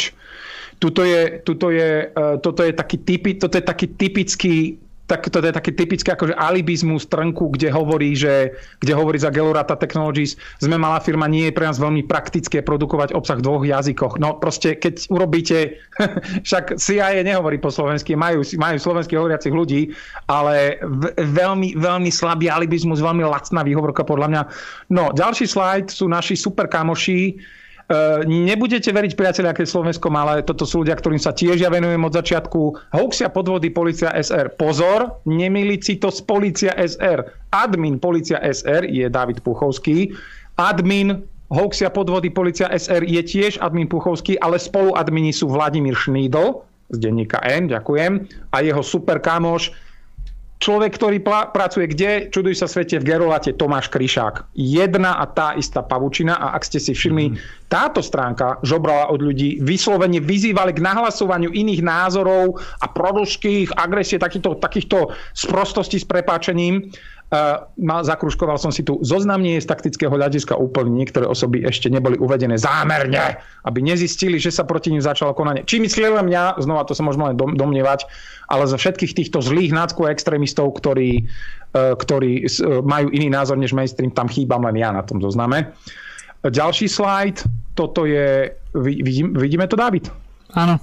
Ďalší slajd, toto, nejdem hovoriť s kým, toto je moja komunikácia s niekým z ministerstva vnútra 2020, človek, ktorý mi pomohol, jeden z ľudí, ktorým pomohli s informáciami, zhotovil kódy na automatické počítanie interakcií Facebooku už pred 4 rokmi, hodil to na stránku www.online, tak môžem týmto povedať, odkiaľ vietor fúka, ale nebudem samozrejme prezradzať moje zdroje. Toto sú ďalšie vyjadrenia krásneho človeka, Michala Štromajera, ktorý jeho slova, robím ľuďom peniaze za problémy. Nebudeme slušní voči náckom, konšpirátorom, komunistom, ďalšej bande, ani na internetoch, ani na ulici. Nikdy. Veľký šilák. Nikdy. Kde berete tú drzosť, blá, blá, blá, a na konci ste naše terče. S terčom sa nerozpráva. Priatelia, toto je tolerancia a liberalizmus v praxi. Takto sme došli do takýchto až výšin a kľudne si ďalej myslíte, že liberalizmus je dobrý pre reálnu demokratickú spoločnosť. Toto je koment Juraja Smatanu. Ferko, ako veľmi túžiš, aby ťa počúval nosatý Štromajer. Dávid, sorry, to je ďalší slajd. Som tam. Nosatý Štromajer, to je, neviem prečo tam záporka, ale takto sa teda o ňom vyjadruje Juraj Smatan. Asi je to nejaký interný joke. Ďalší slajd je 14. maj 2021. Michal Štromajer píše do súkromnej skupine, kde mám nejakého človeka, programátori na Facebooku, kde teda vidíte, čo píše. Kotlebácky Bravčový guláš, zase 2021, zase všetkému návine, všetkému zlu na Slovensku je samozrejme Kotleba a vôbec nie špeciálny prokurátor, ktorý zabil človeka, alebo dosadená prezidentka, ak je to Mossadu, hej, a takéto veci. Vyvíjame u nás v Gerolata Technologies nástroje, Pozrite si, sledujte tú štilistiku. Ochrániť často krehké demokracie a odhaľujú informácie o tom, kto s kým, pre koho, za koľko. Vážne, Michal Štromajer? Legálne, legitímne? Vy v Geruláte s Michalom Trnkom vy odhaľujete? Čo odhaľujete? Proruských trolov? Že Kultúrblok sú proruskí trolovia? Alebo čo ste odhalili? No, dostávam ďalší slajd. Máme opekačku, David? Máme. Priatelia, verte, neverte, Michal Štromajer, Gerulata, ESET, ex-ministerstvo vnútra a admin facebookovej stránky Bobec Online v družnom rozhovore s Igorom Matovičom. Kde sa toto vzalo? 2013, vraj pozemok Roberta Fica, to už neviem, to už Igorko Matovič vtedy hovoril, tu je ďalšia fotka, môžeš dať ďalší slajd. Není to len také náhodné, že niečo, že sa Miško Štromajer len tak s Matovičom stretol. Samozrejme, Matovič bol vtedy 0, aj stále je 0, ale nebol premiér. A ďalší slajd, na ďalšom slajde vidíme, že je to stanovačka u Fica, ktorú natočil ináč náš spoločný kamoš Rudino Vasky, ktorého týmto srdečne zdravím. Nemohol vtedy tušiť, že čo sa stane za 8, za 9 rokov. A ďalšiu krásnu fotku uviedol Instagram, ďalší slajd, David, ďalšiu krásnu fotku uviedol Instagramový profil s prepáčením Kokocko, krásny parodický názov, kde sú opäť v družnom rozhovore títo páni tu na fotografii. A keď sa vrátite neskôr v zázname, sa vrátite na tie prvé naše slajdy, tak si pozrite, kde bol Štromajer v roku 2013 a tá mozaika vám doslova, že zapadne sama do seba. Ďalší slajd je ďalšia výpoveď. Môžete ho nazvať Robo alebo admin, už neviem čoho, ale je to tá istá osoba. Ak si chceme ochrániť demokraciu, treba sa za ňu postaviť, ak je v ohrození. Ja viem písať programy, získať, spracovať dáta. Anonymne, samozrejme anonymne. Priatelia, ja sa často chvástám a flexujem tým, čo robím, lebo si myslím, že niektoré veci robím jedinečné. Do dnešného dňa mi nie je jasné, prečo tento potkaník pracuje v tme jedine, že by sa bál, lebo vie asi, že robí niečo, čo by sa ľuďom nepáčilo. Ďalší prosím ťa, slide, David, vysvetľuje to, čo som teraz povedal. Prečo chcete ostať v anonymite? Prečo by som chcel robiť túto prácu verejne? No, možno, že aby si o sebe dal vedieť, že robíš dobrú vec, morálnu pre národ, Michal Štromajer aj s Michalom Trnkom, lebo ESET nemá zrovna najlepšiu povesť na slovenskej scéne. To bola len samozrejme odo mňa kúsok retoriky. Podľa u mňa je to banda totálnych gaunerov, vid Hotel Carlton a rôzne iné veci z minulosti. Ďalší slajd. Blížime sa ku koncu, Dávid. Toto je zase o Benčíkovi, vlastne toto sa asi, znova opakuje. Tu na sám priznáva Michal Štromajer, koľko ľudí pracuje na portále Bobec Online, čo sa týka programu, 99% programátorskej práce je na mne. Zase omiela Benčíka. Ďalší slajd, nech sa páči, od riaditeľom spoločnosti Gerulata Technologies s Michalom Trnkom. Podcast vznikol s podporou ambasády, verte, neverte, USA na Slovensku. No čo ešte neriadi ambasáda USA na Slovensku, ktorá nevie zaplatiť za plot?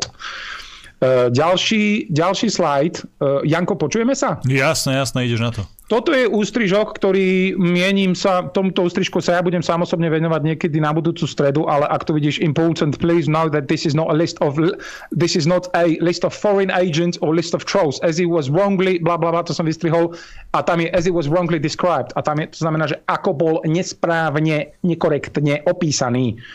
O tomto ešte nejdem teraz vravieť, ale včera lomeno dnes sa, hovorím, vynorili určité vyhlásenia určitých ľudí, ktorí sa tiež zjavili na tom zozname.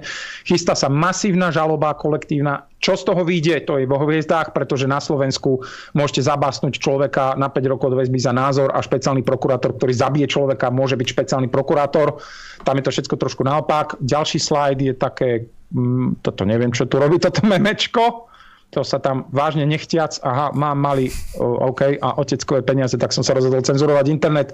Toto mi poslal kamarát, toto je vlastne memečko, ktoré vyjadruje život Michala Trnku, ktorý teda je 2 roky na scéne s firmou Gerulata a to je všetko, čo robí pre dobro slovenského národa. Ďalší slajd, toto je trošku špecifické. Vy, programátori a vývojári, developeri, keď pôjdete na teda Metu, čo je už teda nový názov pre Facebook a keď sa zlúčil oficiálne s Instagramom, prečítajte si toto pravidlo, zo známu si to vyberte a ja som si toto študoval strašne dlho, nemáme teraz čas na vysvetľovanie. Ja som v domnienke, že Štromajer koná ilegálne už len minimálne v prípade Facebooku a jeho o tom, ako sťahuje dáta o ľuďoch a posiela ich do iných agentúr mimo. Nie, že by to Facebook nerobil odakživa. Ďalší slajdík. No, Doug Daniš sa potom, čo sa prebudil zo svojho liberálneho spánku a dal sa k partičke konzervatívny denník Postoj, urobil tiež nejaké vyjadrenie o tomto zozname.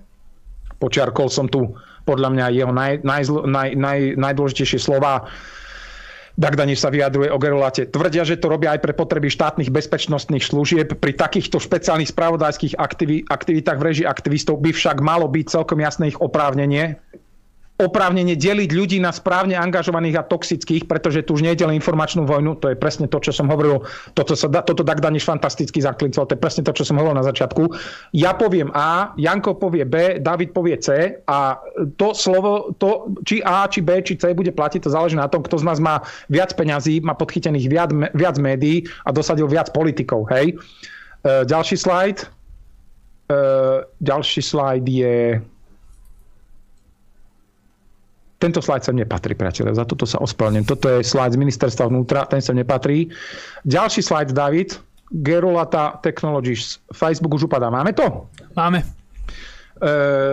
Gerolata sa počas celého, teda Michal Štromajer sa počas svojich ročných prác a výskumov snažil vždy takýmito manipulačnými štilistikami, retorikami, podobne ako Kryšák v Gerolate, snažil sa navodiť dojem, oni si tým, hovorím dopredu, oni si tým upevňujú, chystajú svoje políčko, oni si tým varia svoje polievočko, oni si tým upevňujú svoju pozíciu v tom, že keby sa náhodou niekto pýtal, no počkaj, čo tu na takáto firma robí, jakže oni majú, čo sú to za ministri pravdy zaplatení sieťackými peniazmi. Facebook už upadá. Gerolata pripomína, že ľudia veriaci hoaxom alebo šíriaci konšpirácie, to je blbosť, Štromajer, ty máš na mysli konšpiračné teórie. Konšpirácia to už je teória v praxi. Sa dnes vo veľkom presúvajú z Facebooku inám, napríklad na Telegram alebo ruskú sieť v kontakte, obidve patria liberálnemu Pavlovi Durovovi. Tie Juno aktuálne pod kontrolou nemá. Juno je jeden z nástrojov teda engine vyhľadávacieho systému, ktorý Štromajer vymyslel a urobil niekoľko stupňov Juno. Môžete si o nich naštudovať na stránke Gerolaty. A podstrkajú Overtonovým okienkom Salamovou metodou narratív, že akože Facebook nie je dosť dobre ošetrovaný na Slovensku. Facebook je, priatelia, na Slovensku veľmi dobre ošetrovaný, ale Štromajer cez ministerstvo vnútra mal už dávno prístup k špeciálnym funkciám, ku ktorým žiadny iný smrteľník nemá. Napríklad akože mohol legálne vykrádať ľuďom účty, ako to spravil mne, keď jeden z mojich fejkových účtov vykradol, spojil videá, dal to do nejakého výgrcu a dal to na YouTube, kde ma strašne akože strapnil. Ďalší slajd, Dávid, sa prosím ťa, tiež opakuje. No a aby som ešte trošku podložil,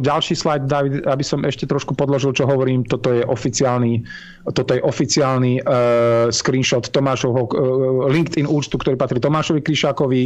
V ďalšom slajde vidíme dosť bohatú infografiku, ktorá ukazuje začiarknuté presné ich verejne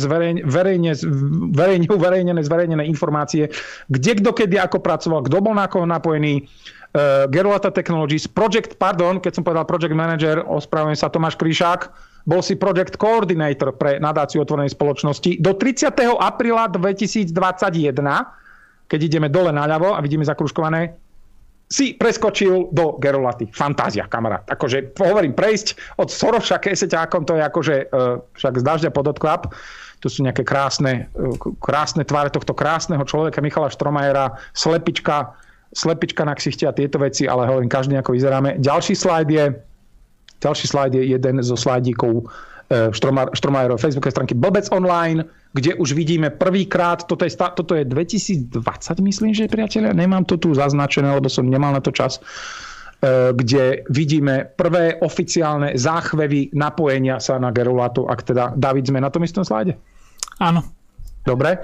No, ďalší slajd. No a vidíme tam krásne postavy, náš Mária Kolíková, Dani Lipšic, ktorý zabil človeka, Vládko Šnídl, Čuduj sa svete, spoluadmin hoaxy a podvody, Martin Hanus je šéfredaktor denníka Postoj, to je akože, sa divím, že tam bol, ale budiš, Michal Kovačič, vieme, kto to je, koho je manžel, tak ďalej. Ďalší slajdík je, no, už sme fakt, že na konci a toto je jeden, neviem, či to Štromajer pozrie, priatelia, ale Michal Štromajer ešte pred Vianocami za tie roky, čo sa mi vyhrážal z rôznych účtov, to si ešte ukážeme, sa ma normálne pokúšal, lebo už to akože bublalo a on vedel, čo chystám, pretože on sleduje tiež moju robotu, pretože je, verte alebo neverte, je na mojom telegramovom kanáli, čím ho zdravím. ak vidíme tento sládik z Instagramu, mne písal Michal Stromajer, lebo sa robil, že sa akože nepoznáme, že o ňom neviem, zdravím, ako pomôžem, zdravím asi žiadnu, chcel som si vás pridať, som váš fanúšik, video Plačkovej bola topka, viem, že bola topka, Stromajer, to ti ďakujem. Ďalší sládik, nejdem to celé čítať, ale spomenul Magnet niečím, čím ja som prerazil na scénu, keď som doxol Zomri 2019. Valoviča Company, vedel by zohnať číslo na Valoviča, dáš ho public, to tajnu, takéhoto veľkého, úplne, že detské, primitívne, proste pasce na mňa, len hovorím, manipulátora nezmanipulujete. Ďalší slajd je vlastne to isté, to nepodstatné. Ďalšie dva slajdy môžeš preskočiť, Dávid, a dostaneme sa na slajd, kde je určitý robotovárny. No, a ak si pamätáte, v zátvorke doktor, ak si pamätáte, dneska sme už nejakého roba spomínali a bol to človek, teda menom Michal Stromajer, ale vystupoval ako roboprogramátor, tak ho teda označil jeho kamoš Marian Jaslovský, o ňom sme si tiež nespovedali, a toto je presne to napojenie. Teraz sa pozrieme na napojenie tohto profilu na Facebooku, poďme na ďalší slajd. A tento Roberto Továrny bol kamarát na Facebooku s touto partičkou ľudí. Viktor Breiner, hej, šéf Infosecurity, Ondrej Vrábel, spoluzakladateľ a homosexuálny partner a priateľ Mareka Macha z Mladí proti fašizmu a spoluzakladateľ občianskeho združenia Mladí proti fašizmu. Tomáš Kryšák, čo už by som tu umieral dneska, že do nekonečná. Poďme ešte nižšie, ďalší. A tento falošný profil sa volal Martin Daňo. Neviem, či to... Samozrejme, nebol to Martin Daňo, originál Martin Daňo. Jeho ďalšie krásne meno, Arpad Šoltes. Ľubo, ako Arpad Šoltes, hej, asi však, čo by sme tu mohli, že dve špeciálne... Známa to figúra, samozrejme.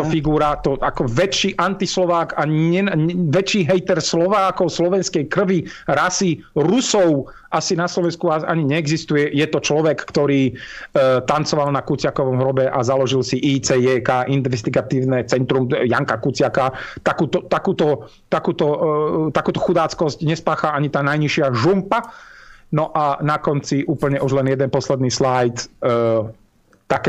Keď som ešte bol na Facebooku, keď som tam mal doživotný ban, tak takéto podobné veci mi písal Miško Stromajer, tak tu budeš vyzerať, keď ti vykopneme dvere s chalošmi, úplne zase čisto jeho štilistika. Hovorím, z profilu Martin Daňo, ktorý mal presne tento jeho okruh týchto ľudí medzi kamošmi. To je posledný slajd. No a slajdíky môžeme vypnúť, David. Vypnuté. A poslednú minútku ti poviem, to som si tu dokonca aj napísal. Obchodný register DAK Daniš, medzičasom prešli sme.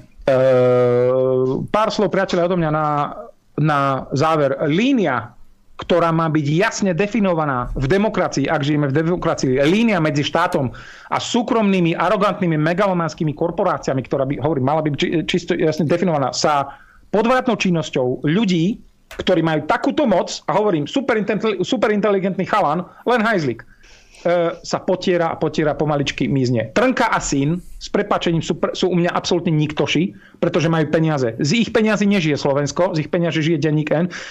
Z ich peniazy sa nebudú platiť matky s deťmi, alebo slovenské deti nepôjdu do školy. To sú ich peniaze. Mňa ich miliardy nevzrušujú, nikdy ma nebudú. Okrem toho, že sú to mňa gaunery. Oni nejakým spôsobom nepomôžu a nepomohli Slovensku alebo svetu, okrem toho, že glorifikujú, sponzorujú ľudí, ako je Stromajer. Robia články a reportáže, ale so Stromajerom sa nepochvália. Keď je taký super, mali by sa prvom chváliť ním. Robia veľké odhalenia trolov, ale nepovedia to, že majú toho najväčšieho medzi sebou. A moja otázka, lomeno úvaha na konci, priatelia, ako som veľakrát povedal, nič s Putinom nechcem mať, nie som jeho fanúšik ani nič. Vidím priepasný rozdiel medzi Putinom a Ruskom, pretože vidím priepasný rozdiel medzi Matovičom a Slovenskom. Ale ak sú ruské médiá, alebo teda proruskí trolovia ako Kultúrblok a všetci hento nekonečný štvorstranový zoznam pod takouto kontrolou súkromnej firmy, tak ja sa pýtam, prečo nie sú vládne médiá, ako napríklad RTVS, pod kontrolou? Kedy sa bude Gerulata venovať RTVS? A ak je niekto tak orientovaný, že sa zníži až k tomu, že vytvorí za krátky čas zoznam proruských webov, vydá ho v angličtine, potom začne koktať, mektať, hapkať a hovoriť, že vlastne ja som to tak nemyslel, Michal Trnka, že? tak potom prečo sa takýmto istým spôsobom nepreverujú vládne informácie? Nielen štátne médiá, vládne informácie, ktoré teda vznikajú dokonca za naše dane. Keď sa ma pýtate, aké facebookové stránky Polícia SR, ktorá má modrú kvačku a sa tvári, že je polícia, ktorá podľa zákona musí mať tvár a identitu, pretože vy musíte vedieť, s akým policajtom sa bavíte. Dávid Puchovský okolo policajtov ani neprešiel a budem robiť špeciálny vlog o tom, ako výpovede súkromných policajtov, čo si oni myslia o Puchovskom. Ďalšia stránka napojená, kde je Šnídl a Kryšák a hoaxy a podvody. To je jedna, ani nie že veľká, to je jedna sieť, to je jedna reťaz, to je jedna chobotnica. A pokiaľ u mňa osobne v živote nejaká firma, organizácia nemá tvár, menu alebo aspoň telefónnu linku, tak je to pre mňa nikto. Prázdna schránka chodiaca, to je pre mňa automat na lístky, s prepáčením. To je proste duch.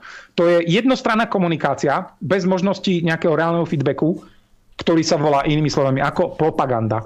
To znamená niekto s dostatočne veľkým finančným, mediálnym, politickým, právnickým, policajným zázemím sústavne bude tlačiť nejakú myšlienku dolu krukom vám alebo vašim deťom, či je to polícia, či je to Exeber, či je to Gerolata, či je to Štromajer, a bez toho, aby to niekto reálne, oficiálne kontroloval. Lebo všetko, čo sme si tu dneska, priatelia, dodnes povedali, sú vlastne domnienky. To sú ich názory, veľmi bohatých a veľmi silných slovenských oligarchov, môžeme povedať, ale sú to len ich subjektívne názory. Ja som vám to dneska povedal, podložil fakty, ale toto, čo oni hovoria, je, že nejaký Michal Trnka najal nejakého Štromajera, ktorý pracuje s nejakým Kryšákom a všetci sa dohodli, poďme urobiť zoznam v angličtine. A nepovieme, kto si to objednal. To je...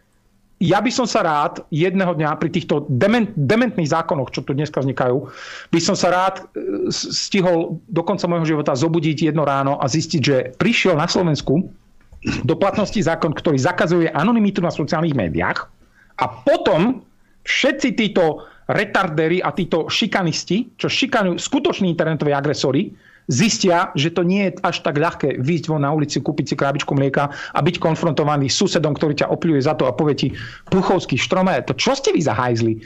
Vy za kolo peniaze čo robíte proti Slovákom? Jaký proruský troli? Jaký internetový agresori? A to by sme mohli ísť počnúť z pandémie, cez humanitárne bombardovanie, cez Husajna, Gaddafiho až do dnešného dňa, všetko toto, čo sa stalo. To je všetko. Potom by ak tento zákon sa raz stane, alebo sa niekto sa začne naozaj stavať rovnaký meter a všetky mená a tváre budú zverejnené, táto bublina spľasne. Priatelia, veľmi vám pekne všetkým ďakujem za čas aj Kultúru Bogu. To je všetko, čo som chcel o tomto Krásavcovi povedať. Znova pozor, prosím vás, hlavne v žiadnom prípade, ak ho stretnete na ulici, ho nenapádajte, pretože to je protizákonné. Ale chcel som, aby ste vedeli, že takíto ľudia za peniaze oligarchov, ktorí si to boli nadobudnúť nejakou svojou činnosťou v Amerike, pracujú proti vám. A ľudia ako Michal Štromajer sú zodpovední za tieto zoznamy. Oni to trejsovali, oni to dávali dlho dokopy a oni to potom pustili medzi Polícia SR, hoaxia, podvody, Geru a tak ďalej. To je všetko, môžete poďakovať.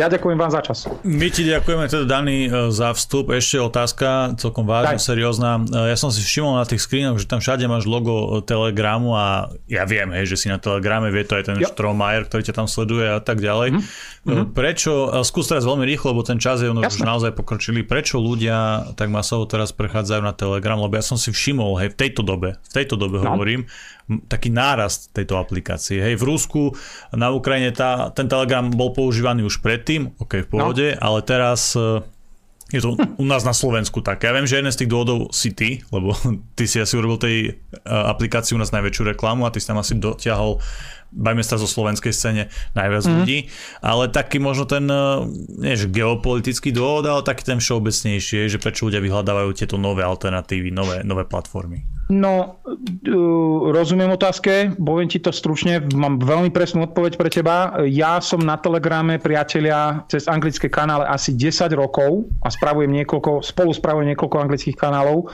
To, čo sa teraz dialo v Nemecku s Telegramu a čo sa deje na Slovensku, sa dialo v Anglicku asi tak 2013-2014, len som myslel, že proste zbytok sveta to nezajímalo.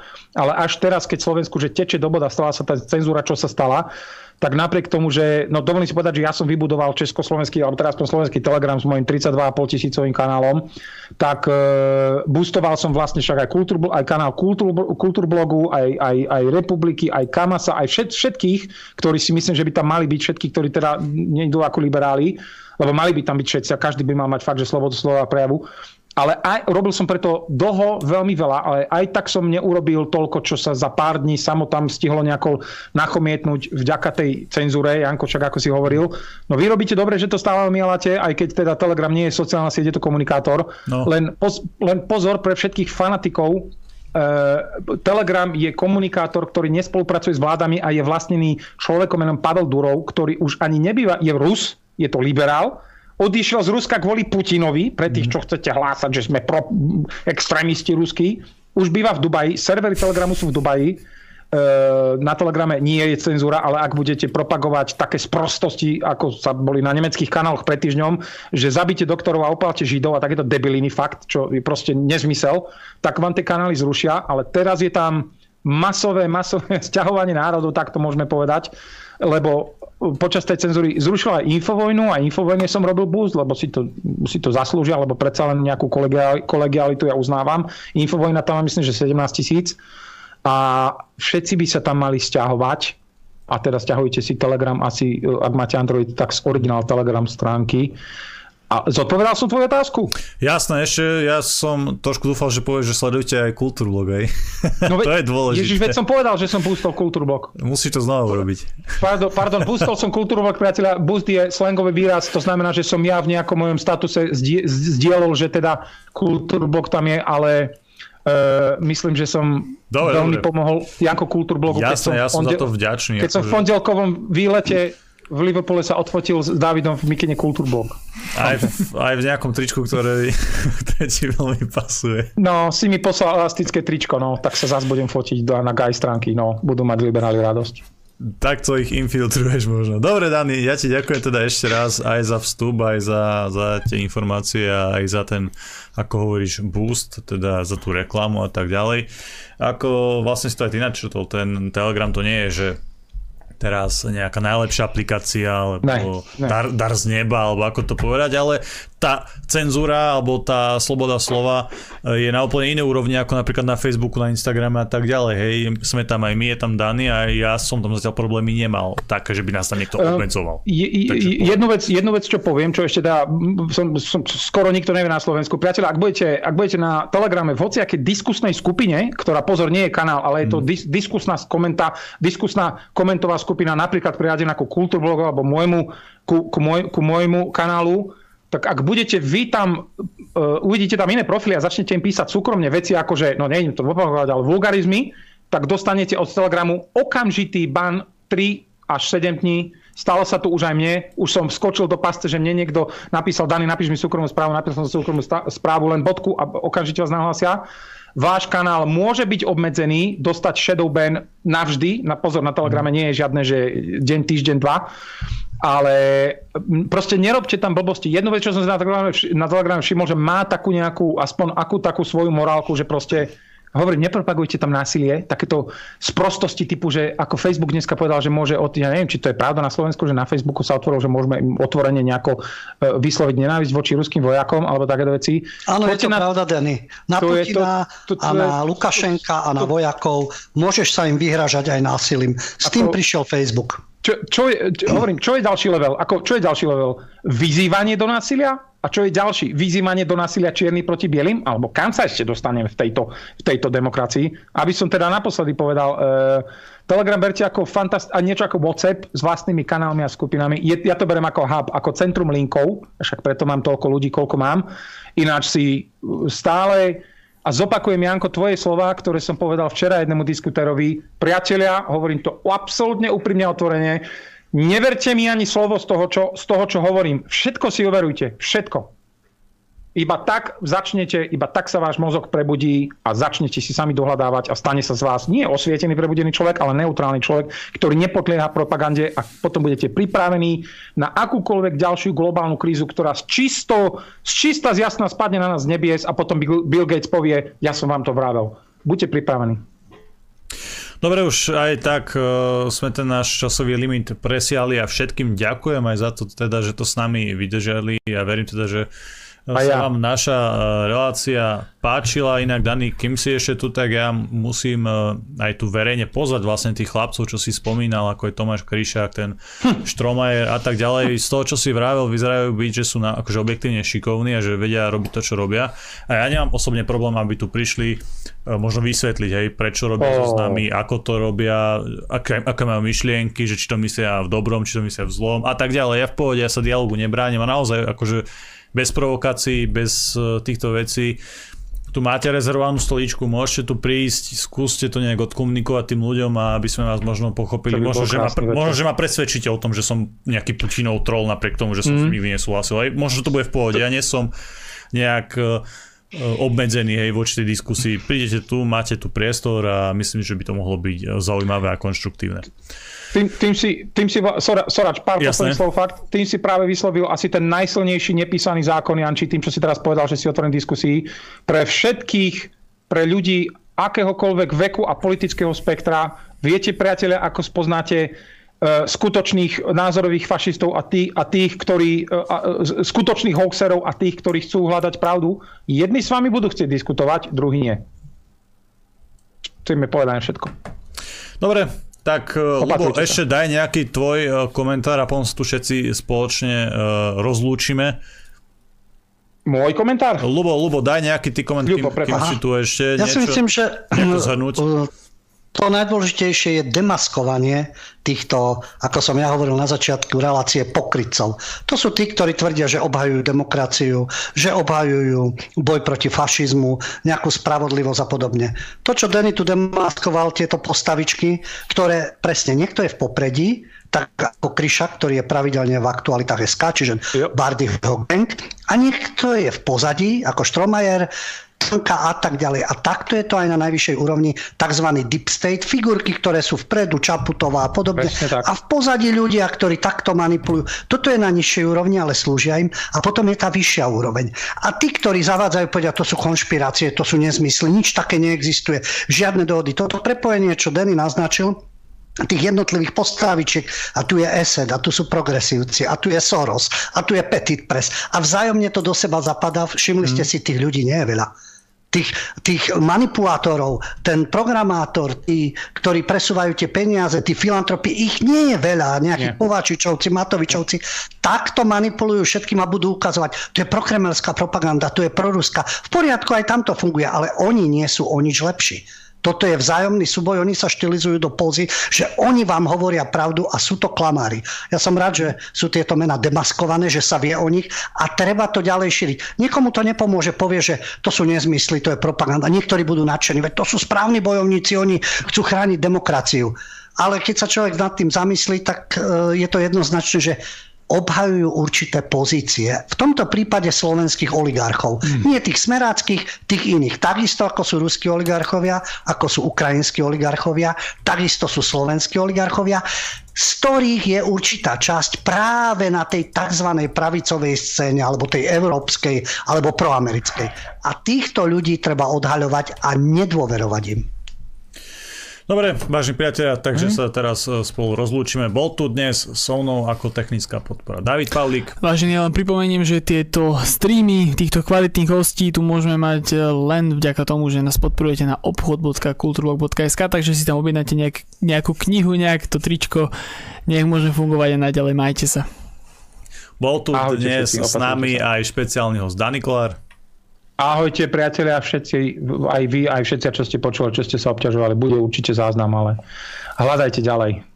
A bol tu s nami aj náš pravidelný host, doktor Ľubo Huďo. Ďakujem, chlapci, za spoluprácu, vôbec za celú reláciu, ktorá si myslím, že v tejto situácii, v tejto hysterii a propagande je veľkým prínosom. Želám príjemný víkend. V pondelok dúfam, už máme reláciu Kultúra a umenie po dlhej dobe a do počutia, dovidenia. Vážení priatelia, lúčim sa s vami a ja, ako to vlastne spomínal Dani, takisto ja vám to musím pripomenúť. Žiaden násilie, žiaden primitivizmus, napriek tomu, že tí ľudia z vás robia terče, dávajú vás, teda respektíve nás, z nás robia terče, nás dávajú do zoznamov. My sme otvorení dialogu, my si ich radi vypočujeme a vás tiež vyzývam, ako fakt ten primitivizmus to vôbec nič nerieši, hej. Tradičný odkaz, cvičte, športujte, študujte, vzdelávajte sa. Vždy myslíte samostatne a kriticky, teraz to je veľmi dôležité, lebo z jednej strany ide jedna propaganda, z druhej strany ide druhá propaganda. Takže naozaj tá informačná vojna je teraz vo svojom vrchole. Overujte si informácie, overujte si zdroja, porovnávajte si ich, overujte si mainstream, ale samozrejme overujte si aj alternatíva, určite si overujte aj Kultúrblok, keďže my si nemyslíme, že máme patent na rozum a patent na pravdu. Takisto fakt modlite sa za to, aby ten konflikt na Ukrajine sa skončil s čo možno najlepšími následkami. Už teraz je to fakt veľká hrozná ľudská tragédia a preto aj tým obyčajným Ukrajincom, ktorí za nič nemôžu, držíme palce a myslíme na nich. Dobre, vážení priatelia, prajem vám dobrú noc.